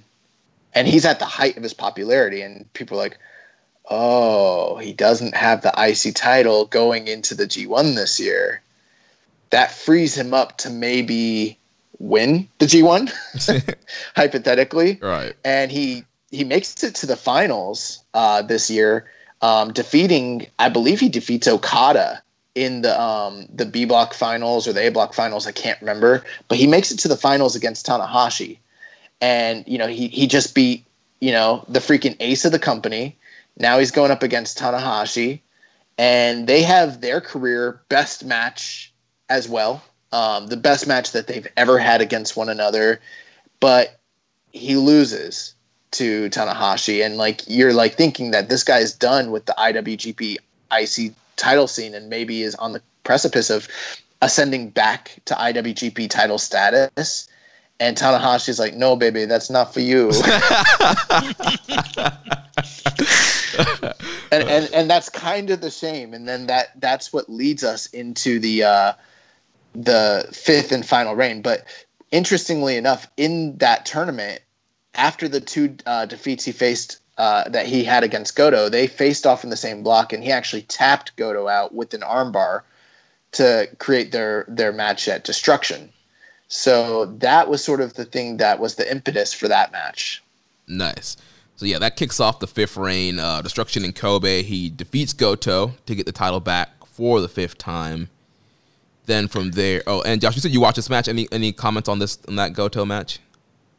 Yeah, I think it's their best match. Um, it, it's very similar in um, overall story, well, overall quality to the uh, the match they had at Dominion. This match is the culmination. I like culmination matches because there's always a lot of callbacks to things that happened in the the feud. Um, I, I wouldn't. I think all these matches they had were very good. I wouldn't say they're blowaway. Uh, this one I'd probably go like four and a quarter on it. I think uh, a lot of people were higher on it at the time it happened, but um, you know, ultimately Nakamura, you know, beats Goto, takes takes his belt back from Goto, and you know, sets a fifth record setting uh, you know wins his title for a fifth time record setting time and it's it's incredible and you know Goto was kind of the thorn in his side all year long and that was like this is the one guy that he's really feuded with for a long period of time over the um,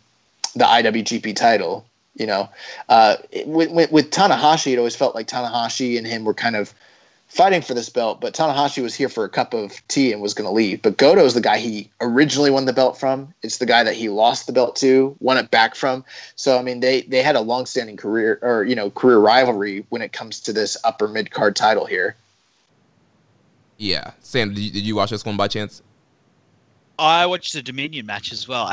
so I um I don't know these two they're just really really good together and as as I think you said Jeremy I think Nakamura really wants to emphasize and wants to put Goto over and that comes across um, because he you know he's on his best behavior in these matches he is uh, and and Goto brings it as Goto always does. I've, I don't think I've ever seen a bad Goto match, honestly. Um, don't don't recommend me one, but like, he always he always just gives it his all, and you know, it's kind of I don't know. Coming back, it's the the fifth reign. By now, it's I could I obviously I wasn't watching at the time, but I can see why you know people might have been disappointed with it's like, oh, he's gone back to the IC title again just in time for Wrestle Kingdom where he can have another match. And, you know, the match that's coming up against AJ Styles is a really great match. But I can definitely see how, if you're a big Nakamura guy at this point, you may have been a bit like, oh, gosh, you know, we've, I've, I've seen this before and I want something different for my, for my, my favorite wrestler. Mm. Well, I, I was watching at the time and I can tell you what people thought, at least here in the States. Uh, di- and uh, Rich Latta will uh, attest to this because I remember him and I talking about this very extensively at the time. We thought that he was doing a favor to elevate Goto, and that's the direction the company wanted to go. Goto is his last big feud before he goes back up to the heavy uh, to the main event title scene, and that's what it felt like. It felt like he Goto was was an obstacle he had to get past so that he could leave the IC title in a better state but we were like, after Wrestle Kingdom, all bets are off. Like we were like, he is for sure going to be in the heavyweight title scene. They cannot deny this man Nakamura any longer. None of us were thinking about Kenny Omega. None of us like th- like that was not a forethought that anybody had. Like, yeah, we knew he was talented and everything, but we were not like thinking that that guy was on the rise at, at all. Like, we're like, look at the big four. You got Tanahashi, you got Okada, you got AJ, and you got Knock. Knock is due. It is his time. He's he's up, man. Like we're like, he got this bum Goto out of there. Oh. He's gonna he's gonna go to Wrestle Kingdom. He's gonna beat AJ's ass, and after he does that, it's smooth sailings. IWGP. He's gonna win the G1 this year, either the New Double Japan Cup. We didn't we didn't think that, but we were like, you know, we we knew Naito was coming, but we're you're like. We are like, he's either winning the cup or he's winning the G1, and it's his time. He cannot be denied any longer. Like those, the two guys we were worried about was like Shibata and Naito. We're like, what? Sh- Shibata and Naito, they're they're coming too, and we're like, that's great because that sets up new challengers for him. I was absolutely convinced this guy was going to win an IWGP title for sure. God, I was wrong. Yeah, so after destruction in Kobe, he makes his first uh, title defense of the fifth reign at Power Struggle of that year, where he defeats Machine Gun Karl Anderson, and this was avenging a loss in the 2015 G1 Climax. And and you know what else? He always had really good matches with Karl Anderson, and always like I think I've always heard him and Karl are pretty close, and he always made Karl look like a million bucks. Yeah, they- those guys great chemistry. And Karl is a great wrestler too. And I'm not saying like he it, it's all because Nakamura. Like those those two guys had great chemistry, like you said. And then after that, we go to Wrestle Kingdom 10, January 4th, 2016, in the epic match against AJ Styles um, for the IC title. He defeats AJ here in the second defense of the fifth reign. And again, this is an- another one of his very popular title matches that we could, any one of us could have easily picked to do a full review on. But I think we all three of us kind of think like it's been talked about a lot, and so we kind of picked some hidden gems that people don't really talk about that much. But this Wrestle Kingdom 10 match was absolutely incredible. Uh, a match that people still talk about today, and a- match that we were hoping to get on a WWE stage, but um, didn't hit quite that level. Uh, but definitely a great last stand for both of these guys in New Japan. Yeah, I think I've rewatched it recently, and to be honest with you, I don't think it really holds up as high as I remember it. But every time I've ever watched it, and I've watched it many, many, many times, I, I love this match, and um, it was unfortunately the send off for both AJ Styles and Shinsuke Nakamura, and I don't think very many people knew that. I mean, the funny thing was like we were thinking that it maybe was Styles, like Styles talked about like his back retiring. Uh, we knew that contract, you know, that there was a situation, but I don't think anyone was like he's going to WWE for sure or anything like that. And I definitely did not think Nakamura was leaving. And um, but yeah, he he. Uh, the great thing was um, at the end of the match when he shows respect, and that, there's very few times that, that he like did that. Like the Ibushi match is one of them. He shows respect to Ibushi at the end of the match, and then him and AJ Styles show respect to one another, and that he uh, Nakamura had been feuding with the Bullet Club leading into this match. You know the the Karl Anderson match and everything, and then this was kind of like the last straw for the villainous Bullet Club when it comes to AJ, and was kind of the impetus for the rise of Kenny Omega. And after this match, there was a promised title defense between Kenny Omega and Nakamura that we never ended up getting. I think we should talk about that just very briefly as we kind of wrap up, you know, the uh, this review project. Right. So he defeats AJ, and then hours after that, there are rumors on the dirt sheets that Nakamura had given his notice the morning of the Tokyo Dome and uh, announcing that he was going to WWE. He would uh, remain under contract and was expected to finish off his contracted dates with the promotion before leaving. Then on January 12th, Nakamura would confirm that he is leaving New Japan, and it was announced that he was stripped of the IWGP IC title. So, like you were mentioning, Josh, they did not have him drop the title before he left. They decided to strip him of the title um, and eventually do something, go in a different direction to um, get it on Kenny Omega. But we did not get that Kenny Omega Nakamura match for the title. Yeah, and you know they they built to it uh, at uh, New Beginning or not New Beginning. Yeah, he uh, calls him out at New Year's Dash. at New After, Year's Day. after he hits AJ Styles, he goes Shinsuke Nakamura. and, and also only mind, only Kenny Omega can. yes. he he beat uh, Shinsuke Nakamura with the one winged angel Yeah. in the center of the ring in that tag team match during New Year's Dash. So like it was very clear that he'd be the next challenger and he was going to heavyweight. And once he turned on AJ, that angle, everyone was like, "Oh, I," you know, just so excited to see Kenny, you know, his rise and people were sad about Nakamura, but like it was a it was this big dream match that we were promised and we just we never got it. Yeah, so then uh, January 25th is where he would uh, officially hand the title over, and that officially ends his fifth reign. And then he would wrestle his last match under New Japan contract on January 30th, where he teamed up with Okada and Ishii to defeat Goto, Tanahashi, and Shibata. So obviously, all, all kind of the key guys in his career, guys that he's had rivalries with, teamed with, been friends with, um, guys that were in his stable. Um, so just you know, those guys that had a, a big impact on his career, and that's how he ended his run there in New Japan. you know, I've I've got some mixed reviews or mixed uh, emotions and feelings uh, when it comes to how I feel about this whole thing. On on the one hand, I think obviously when you look at the numbers, 17 title defenses, you know, five title reigns, the the most title defenses combined, the most in a single reign. You know, um, he's tied with Naito for most actual title reigns, but when you compare the quality of the two reign, or, or you know, reign for reign, it, it, there's no comparison. Um, he elevated this title to new heights uh, and elevated himself to new heights in the midst of the process. So he's undoubtedly the greatest IWGP Intercontinental Champion by, by far. And there, you know, the, the next closest guy is probably Naito. But when you really think about it, no one else really consistently headlined with this belt at a top level and made it feel as prestigious or and as important as uh, Nakamura did.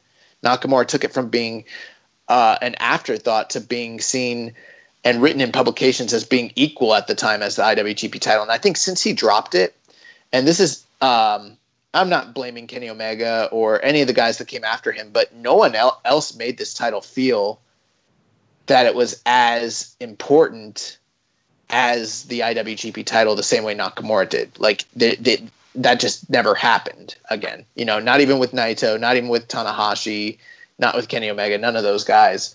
So it's really great. But on the other hand, as great as his title defenses were, I think where you saw the heights of, of, Nakamura during this period of time were in non-title matches during G1s and during New Japan Cups, and it seemed that he kind of did. And you know, there's always the uh, there's always been a criticism that like Nakamura would take nights off and kind of wrestle to the level of guys that he was with, and so like in a lot of these title defenses, like in the big big matches on the big shows, like yeah, he would deliver but then when he was wrestling like some of the mid card guys, he would only give so much, maybe take him to like a three, three and a half to four star level and kind of keep it sitting around there, you know?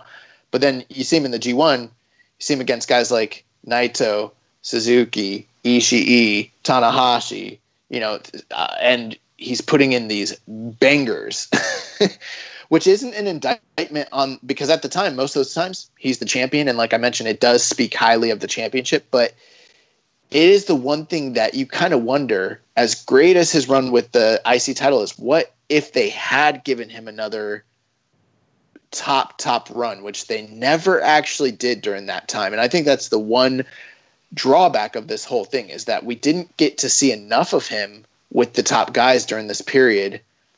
But, you know, the, the, the pros probably outweigh the cons as he he did a favor in elevating an entire generation of workers that were not seen to be on the same level as the Tanahashis and you know the Naitos and Okadas and everything of that nature.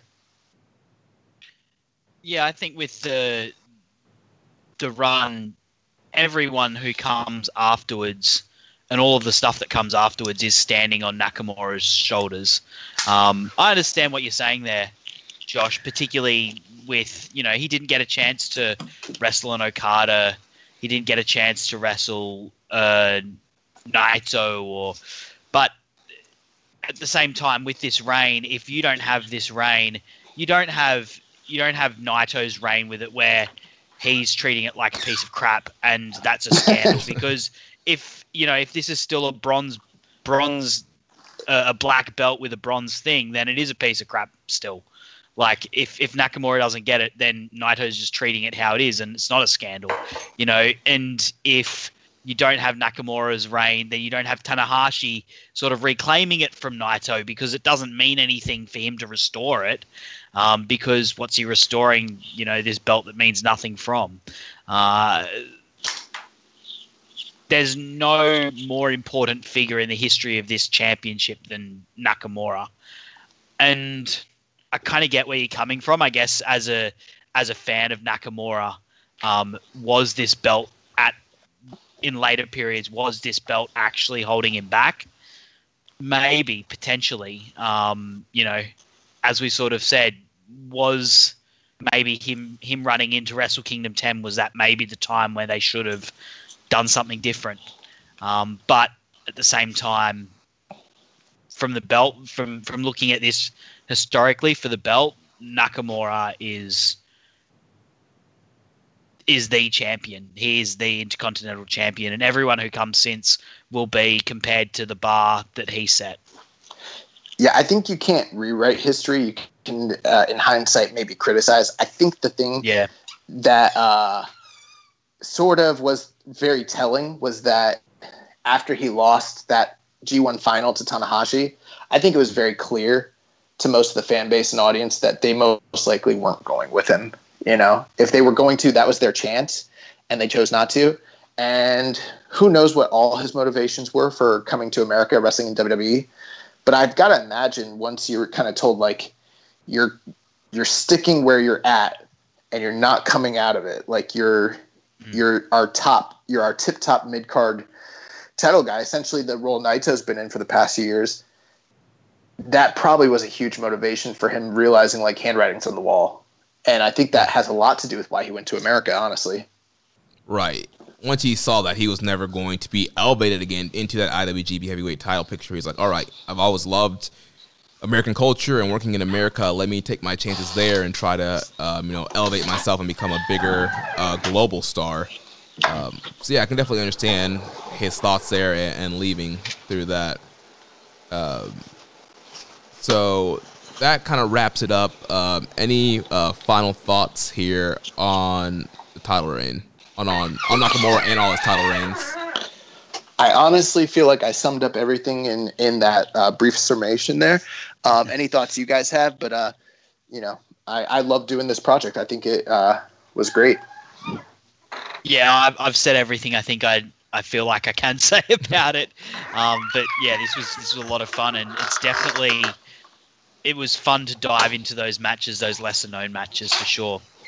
Yeah, had a great time going back and watching uh, these Nakamura matches, and yeah, this is an incredible superstar. Some great title reigns.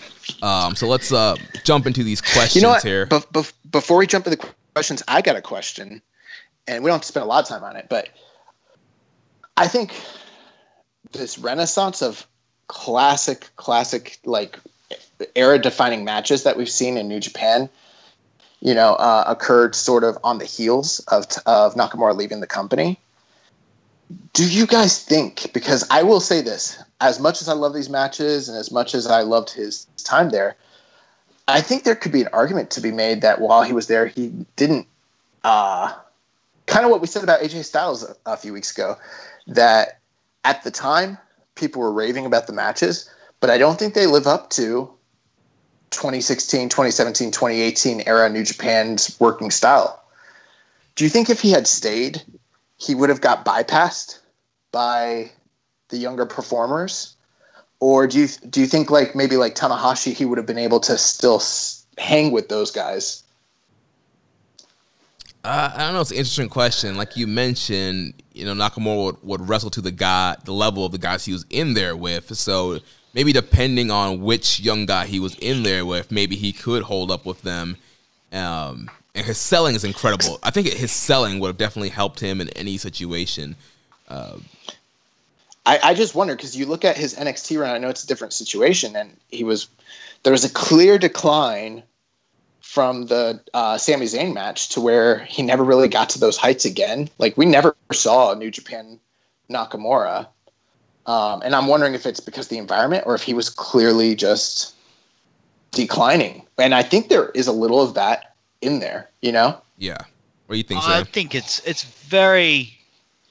Oh man, it's it's really hard to tell. Um, I. I, I, I didn't really looked at a lot of. I'd probably only looked at a handful of Nakamura matches um, before doing this project with you guys, um, and you know just a handful of his you know really biggest matches. I think you're right about the selling, but his style was very punishing, very, Mm. and I don't know if he could have wrestled, you know, like the half an hour matches with Kenny Omega or Kota Ibushi. He probably would have still had some great matches, but I think he would have probably been overtaken um, by the generation that's now come through the Jay Whites, the the Kota Ibushis, the Kenny well Kenny Omega when he was still there, um, and ultimately he was already eclipsed by Okada in terms of roster positioning.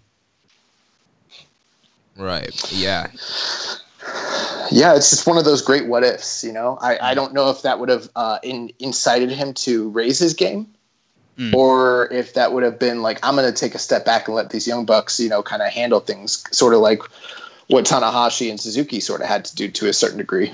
Right. I mean, certainly based on the evidence. So, like the the best piece of evidence we've got as to where he ended up would be the WrestleMania match with AJ Styles.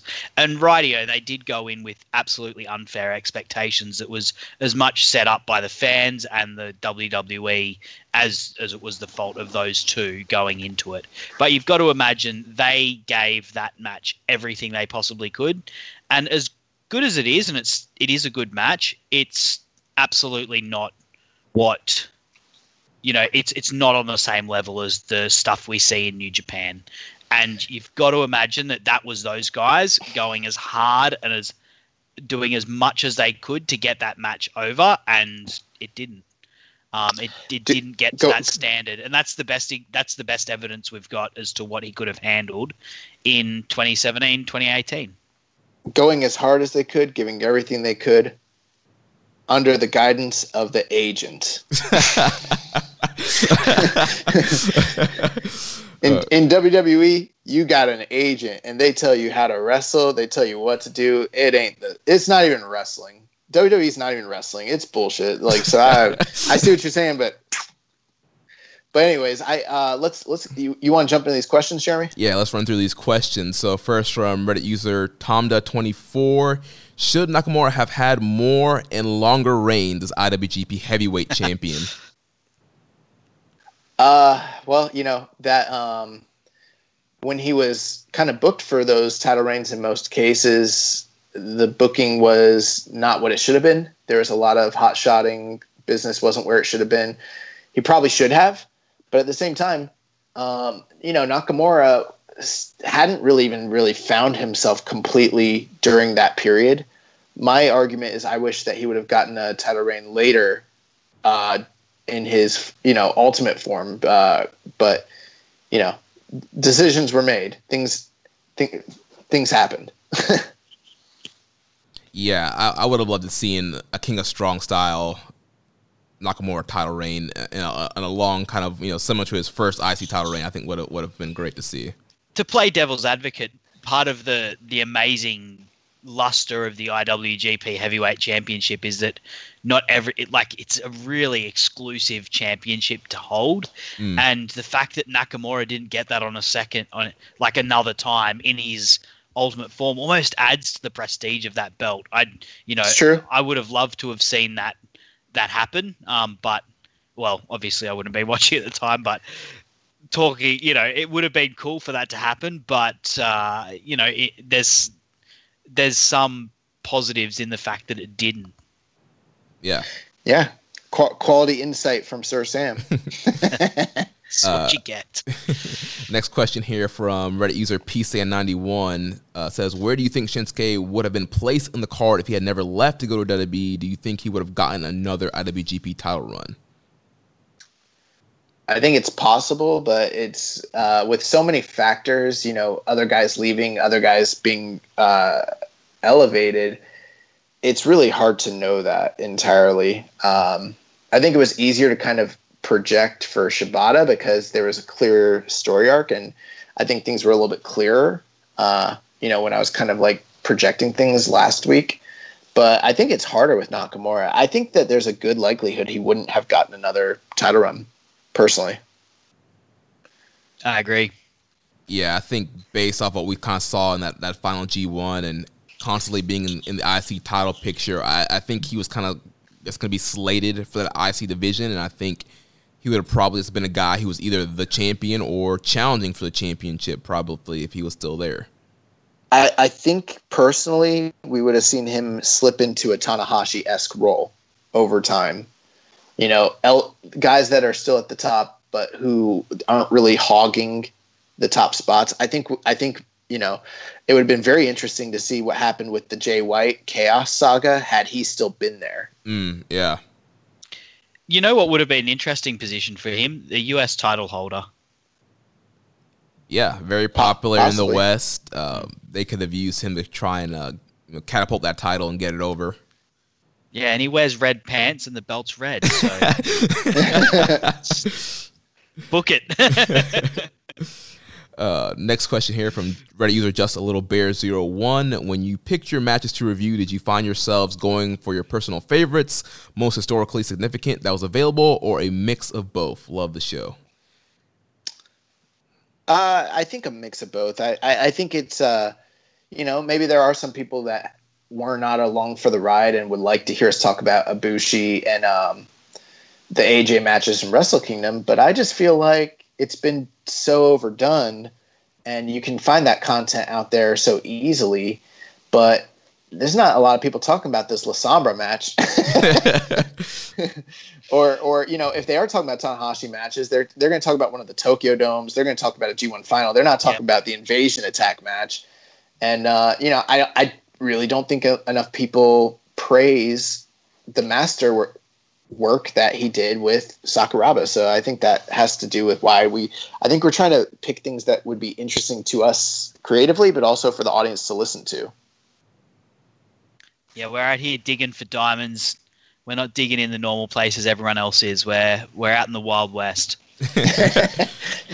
yeah, and for me, since we've been doing this new project every week, like for me, I'm picking a lot of stuff that I have not seen and that I think would be interesting to talk about.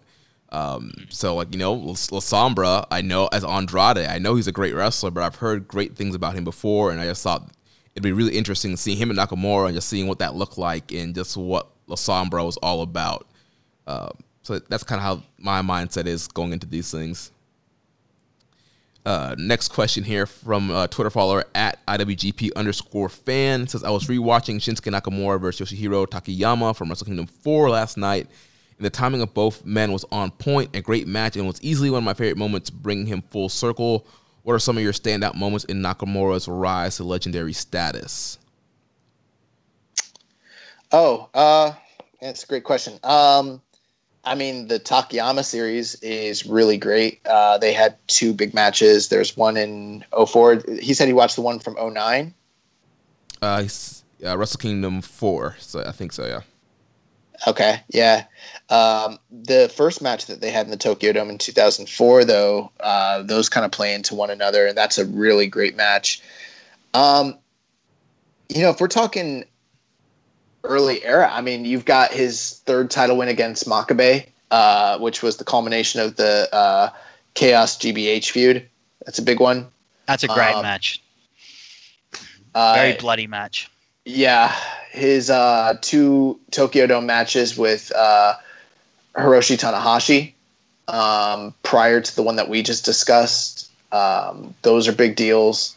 His match with Kojima um, for the title. His match, his match with Muto when he dropped the title at New Japan Circuit. Um, those are kind of the ones that sort of stick out in my memory.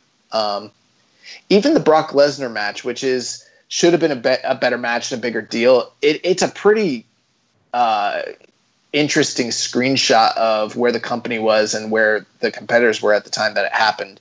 Sort of a dream match that you, you're never going to get again, and um, that one's interesting to watch also.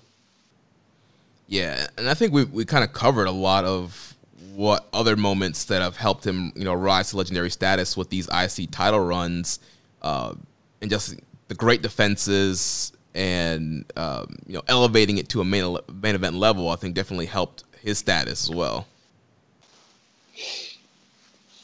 So uh, moving on to the next question here from uh, Kyle Moores in the Wrestling Squared Circle. He said, if you could recommend a Shinsuke match to someone unfamiliar with his New Japan work, other than the IC title match for Styles, what would you recommend?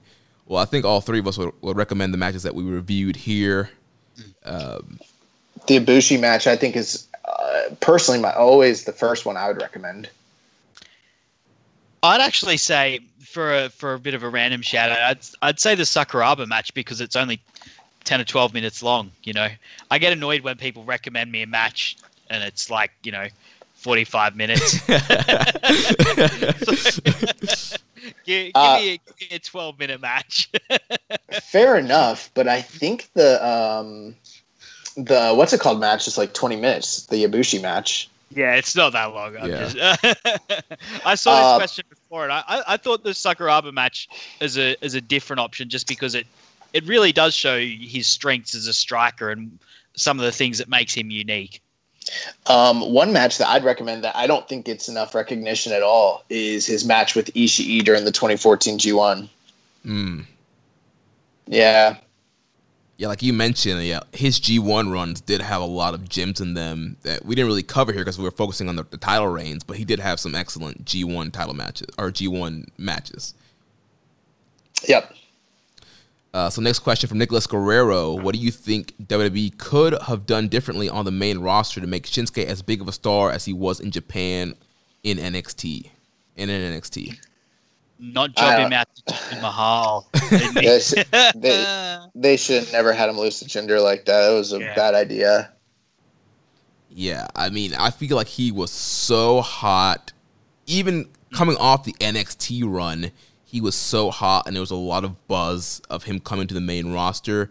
I think they should have put the title on him. They should have. I mean, he has, he still hasn't won the title, and probably shouldn't now. But they should have put the title on him quickly after he made his main roster debut.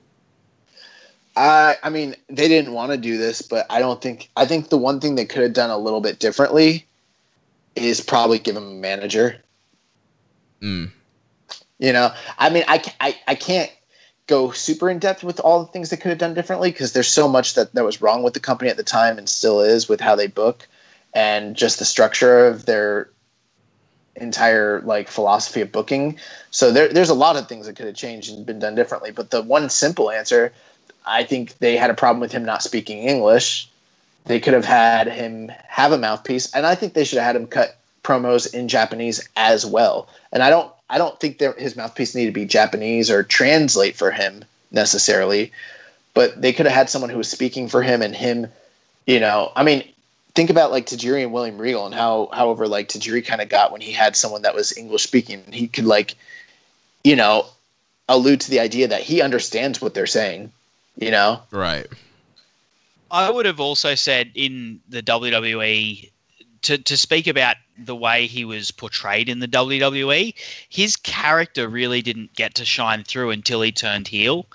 Yeah. And I feel like they could have done that earlier. They could have they could have tweaked his babyface character early because he was hot. Like he was he was hot.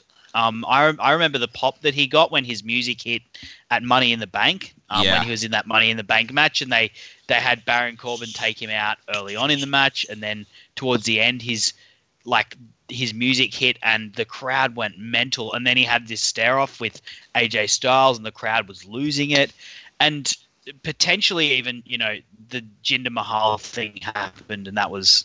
I mean that that whole year of the SmackDown title was just atrocious Like the amount of mistakes is ridiculous. But they could have saved it if I think on the road to WrestleMania after he'd won the Rumble, if he'd been able to start shine having his heel character shine like have his character shine through a little bit more because that heel character was really just it really was just him in New Japan. That's what I felt like it was.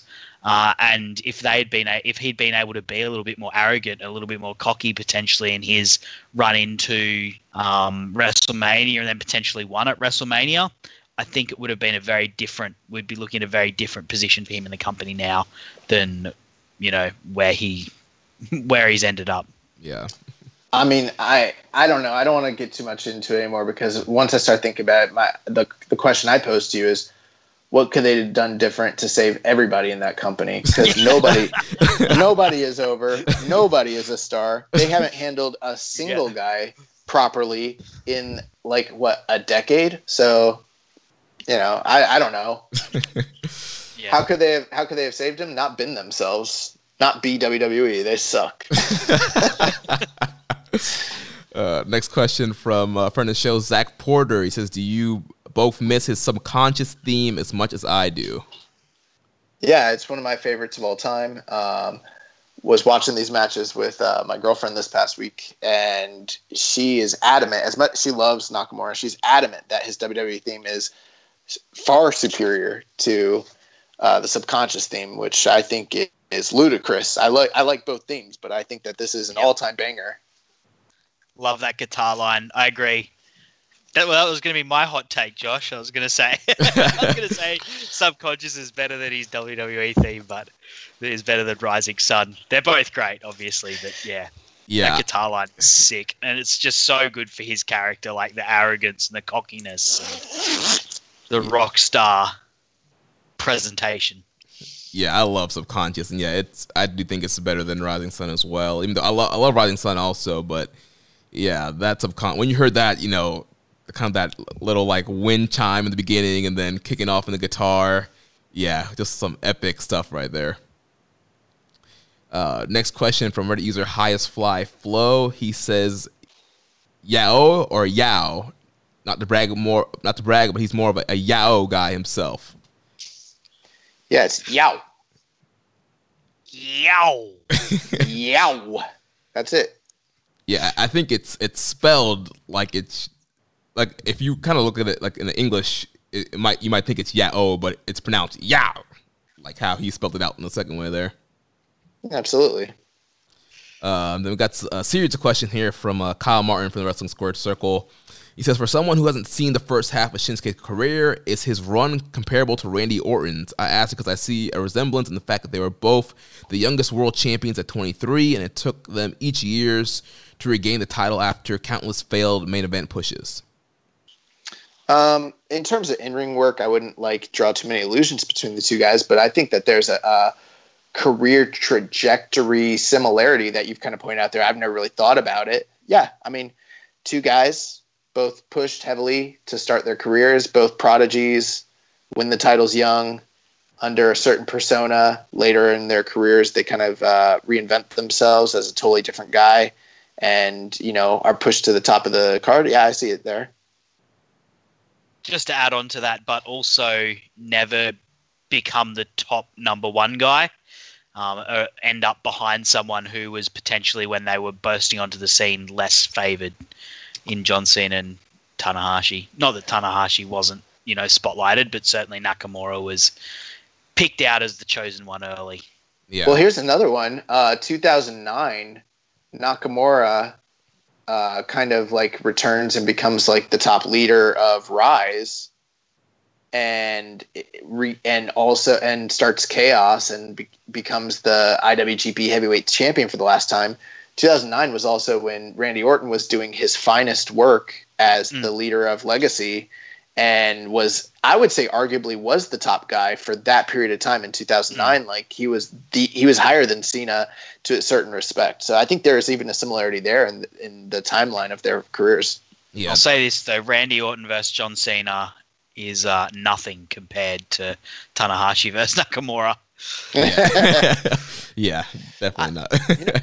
You know, I, I don't know. I, I really like those Cena and Randy Orton matches. I, I might be alone in that.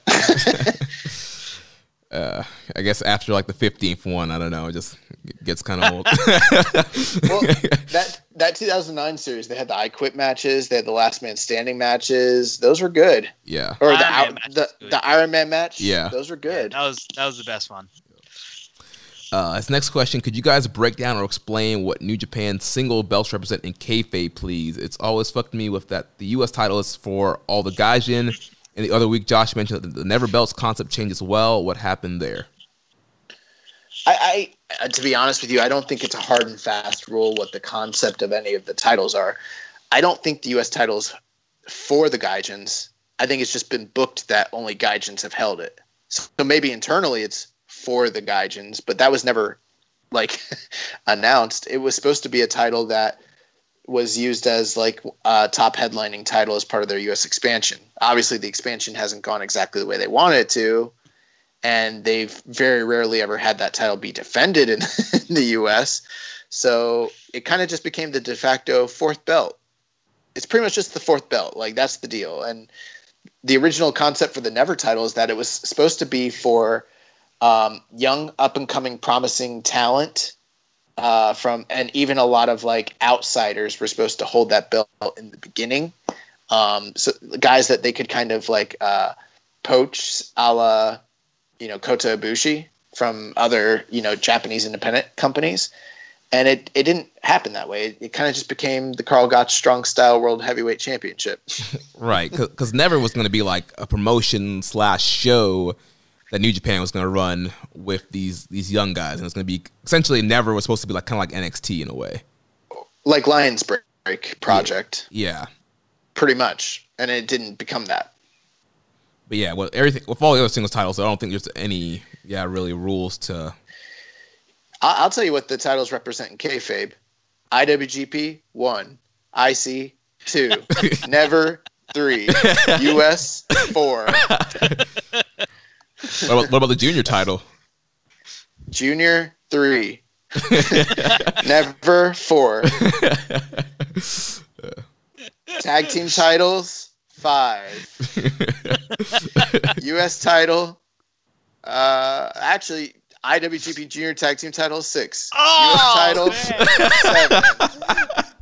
That's my favorite wrestler's the U.S. champion, man. Never, never six man eight. That's the kayfabe. Oh man, that, that's not kayfabe. That's a shoot. Let's shoot, brother. Uh, then he asked, "Can a Canadian wrestler get over in America without ever working some dates in Japan?" Test. Dude, I I I loved Test growing up. T- t- test was over. Dude, I love Test growing up, man. Edge, Edge, Christian, Christian. Test. Yep.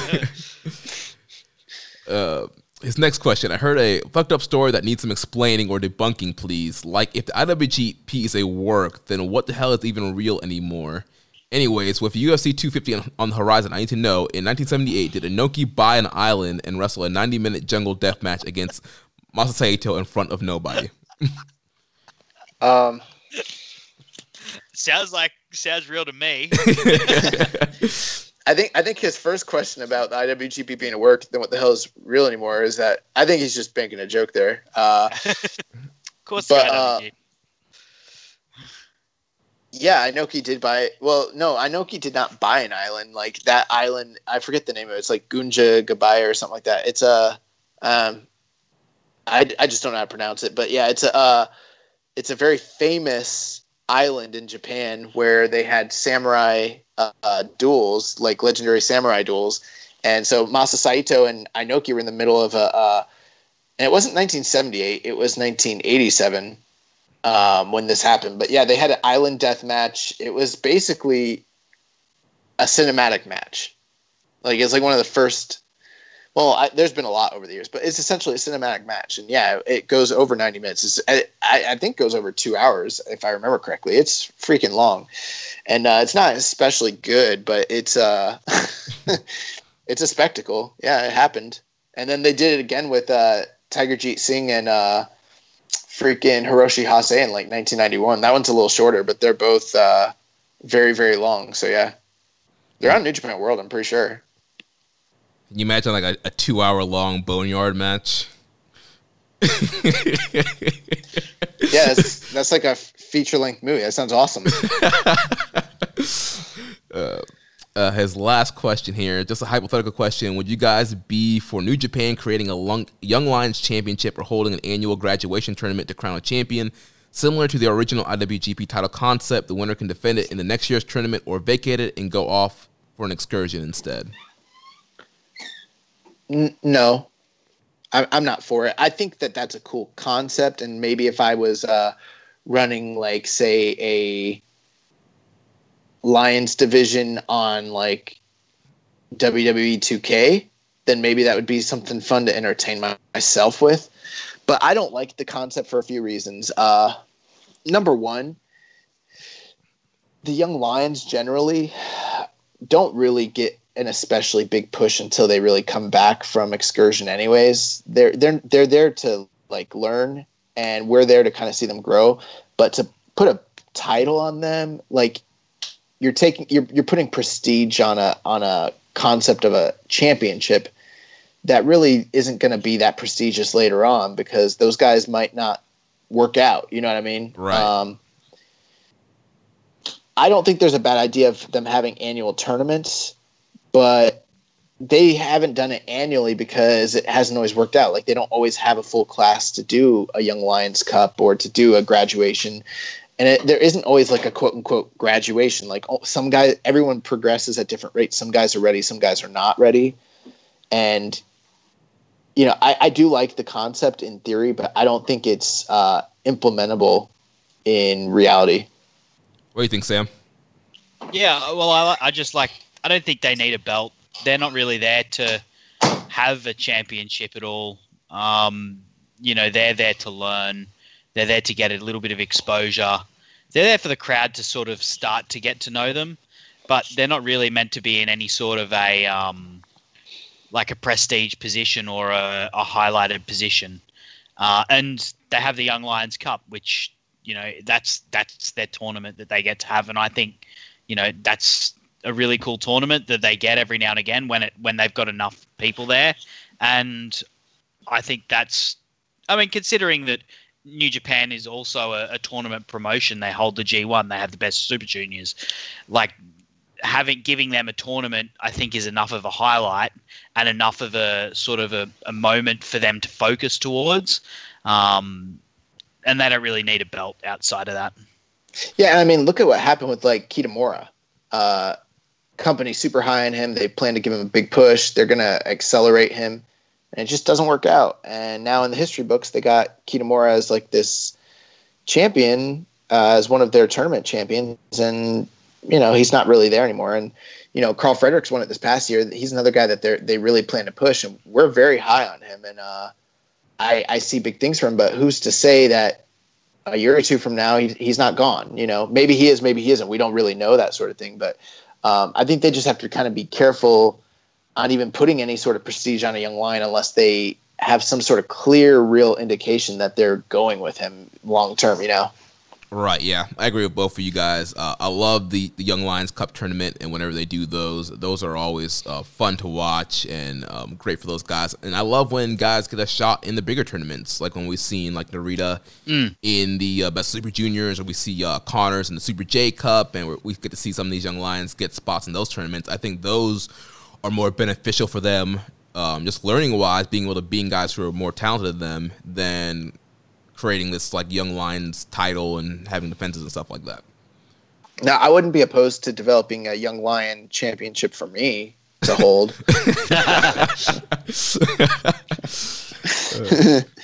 Uh, last question here from Muzza Murray Bone. He says, while not a question about Nakamura, with the IC title currently still on Naito, who can you see be the next IC champion and why?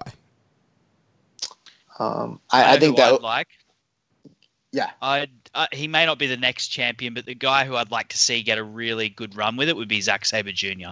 Mm, Um, I think I don't think he's ever going to be at the heavyweight level, IWGP heavyweight level, but I think he could be a really solid, long-running IC champion. Um, you know, I don't think that this will be the next guy who gets it, but someone I would love to see hold the title and get a push with it. Tomohiro Ishii. yeah, I mean, Ishii always has No great, arguments. great matches there. Uh, for me, the two guys that I would love to see are Shingo and Will Ospreay. Oh yeah, obviously those yep. guys are. I think both of those guys could be IWGP Heavyweight Champion, but in in the quest to get there, I think giving those guys some runs with the IC titles and having the best match of the night with the IC titles and main eventing on the B shows, C shows with those guys with the IC title, I think would be great. Yeah, and we don't have to get into a discussion with it, but we don't even know what the future of this belt is. Whether it's going to be defended separately, if they're going to split, if it's going to get vacated, if it's uh, you know merged. just part, if it's merged, we don't know. Yeah. Well, that wraps up all the questions, and we just have two uh, quick news items here. So it did come out this week that uh, New Japan Pro Wrestling is um, inviting fans and members of the media to watch a special online press conference this coming up Tuesday, June 9th, um, noon Japan time. And the press conference will be concerned on the resuming of New Japan events. And this press conference is going to be available to watch on NJPW World and YouTube. Uh, we are recording this show on Saturday. So. Okay, so obviously we're we're not going to have the details for this press conference, and we normally record on Mondays, so we still wouldn't have had the details even on our normal day. So we don't know exactly what the plan is. We've heard some rumors, but obviously it looks like we're going to get New Japan back very soon. Yeah, we've had a lot of discussion on the show what we think potential scenarios for a return could look like, different show concept ideas uh, different business perspectives as you know depending on whether they run empty arenas whether they run semi arenas you know with partial fans and everything of that nature. So at this point we don't really know. And by the time you're listening most likely the, the news will already be out. So this is going to be a little dated so it doesn't make a lot of sense to uh, speculate too much but i can tell you right now i haven't been this excited for a press conference uh, with new japan since like I don't know since like Kenny Omega had his head bandaged up and jumped all over Jericho. Jericho. Jericho threw a freaking table at the press. Like, like uh, this is gonna be lit. I, I, it seems like this would be them announcing what's going to happen with coming back, and it's, it's time. Like, even though in, in lots of places COVID nineteen is under control, here in Australia, we've had sport back. Well, one of the sport winter sports rugby league back for two weeks now. Um, they've actually even announced that next weekend they'll start having crowds. Um, they're going to be very small crowds, and I think just in corporate boxes to start with. But you know, that shows that things are starting to open up again. So hopefully, fingers crossed. You know, this. Hopefully, we're getting them saying we're going to be having a big old tournament, big old G1 later in the year, and just getting in the best of Super Juniors, and we can all get excited for New Japan again. Definitely.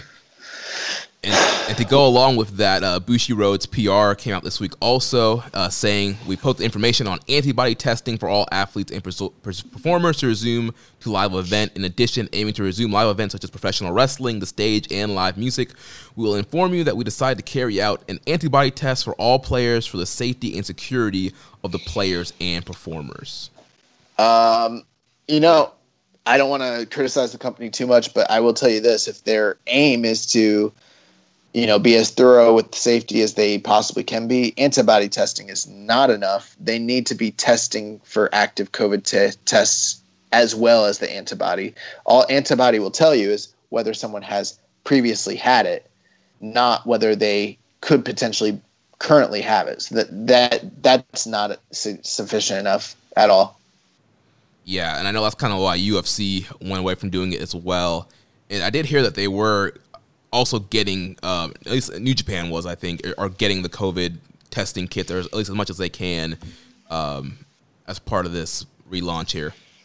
Well, they're as far as I've heard in most parts of the world, uh, those tests are readily available at this point in time, just in you know in response to the pandemic. So I don't, don't see any reason that a, a, large corporation like Bushiroad shouldn't be able to uh, provide their performers with it. I could be presumptuous here. Maybe there is a reason, but uh, you know, for all the talk of their safety, which we have applauded them every step of the way, they've been the most you know socially responsible wrestling company uh, I would just have to imagine if they're going to continue that trend that they're going to also test like other companies are because if they aren't, then kind of goes back on you know a lot of what they've kind of worked to do here. Yeah. Um, but I think that is pretty much gonna do it. Uh, um, Sam, it's been a pleasure having you on the show here. Um, you know, tell us about any projects you're working on, where we can find you, anything that you got upcoming. You know, plug your shit. Yeah, look, you can find me on Twitter uh, on sir, at sir underscore Samuel, uh, or if you go to wrestlingheadlines.com, you can see my. Generally, it's a weekly column at the moment. Uh, I'm had a had a week or two off, um, just with some stuff going on in my family and just enjoying a bit of a break. But typically, I write there once a week. Uh, but yeah, main place to get me would be Twitter, Sir underscore Samuel. But thanks very much for having me. Really appreciate uh, you guys having me on. Yeah, loved having you. Absolutely. And um, I see that you guys are, are doing a uh, Lords of Pain draft, and I, have, I just want to tell you that you are cleaning up in that draft, sir. you you were just mopping the floor with those guys, man. So Cheers. my, my strategy is basically pick a WWE guy and then put them against a New Japan wrestler. so I've got like this the the. The, the known name of the uh, of the WWE worker, and then the you know the quality, the the true in ring quality of a New Japan wrestler. Yeah. So good stuff there. Nice. Check out Sir Sam on Twitter and all his columns at wrestlingheadlines.com. And Well, Jeremy, it looks like we need to powder out this bitch. yep. So uh, next week we'll be back with Rich Latta from One Nation Radio and Social Suplex to discuss the winner of the Elite Poll. So go out there and vote. Kenny Omega, Young Bucks, Hangman Page, or Cody. If you want to pull a rib on Rich, then you can vote for Cody. Uh, but vote for who you want us to talk about next week here with Rich Latta. If you enjoyed today's show, please consider making a donation visiting socialsuplex.com slash donate and clicking on the donate button under the Keeping It Strong Style logo. Make sure you connect with us on social media. The show is at KI Strong Style on Twitter. You can follow me at Jeremy L. Donovan. You can also follow us at Social Suplex. On Facebook, we are facebook.com slash social suplex. You can find us in the Wrestling Squared Circle Facebook group, facebook.com slash groups slash wrestling squared circle. On Instagram, we're at social suplex. On Reddit, on the Pro Black Guy, Josh is keeping it strong style. You can email me, Jeremy at socialsuplex.com. Check out all the other shows on the Social Suplex Podcast Network. On Sundays, we have One Nation Radio, hosted by Rich Latta and James Boyd. On Wednesdays, pretty soon, hopefully, we'll have the return of the Ricky and Clive Wrestling Show. We also have our podcast dedicated to independent wrestling. Grown Men Watch This Shit, hosted by Jeremy Tate and Chris Bryan. On Fridays, we have Get in the Ring with Danny and Beast Mike. And then on Saturdays, we have All Things Elite with Floyd Johnson Jr., Amy O, Tiffany, and Austin. So don't forget to subscribe and leave a rating and review. And we'll catch you next time on Keeping It Strong Style, the ace of podcasts. Yow! Thank you for listening to Keeping It Strong Style. We'll see you next time.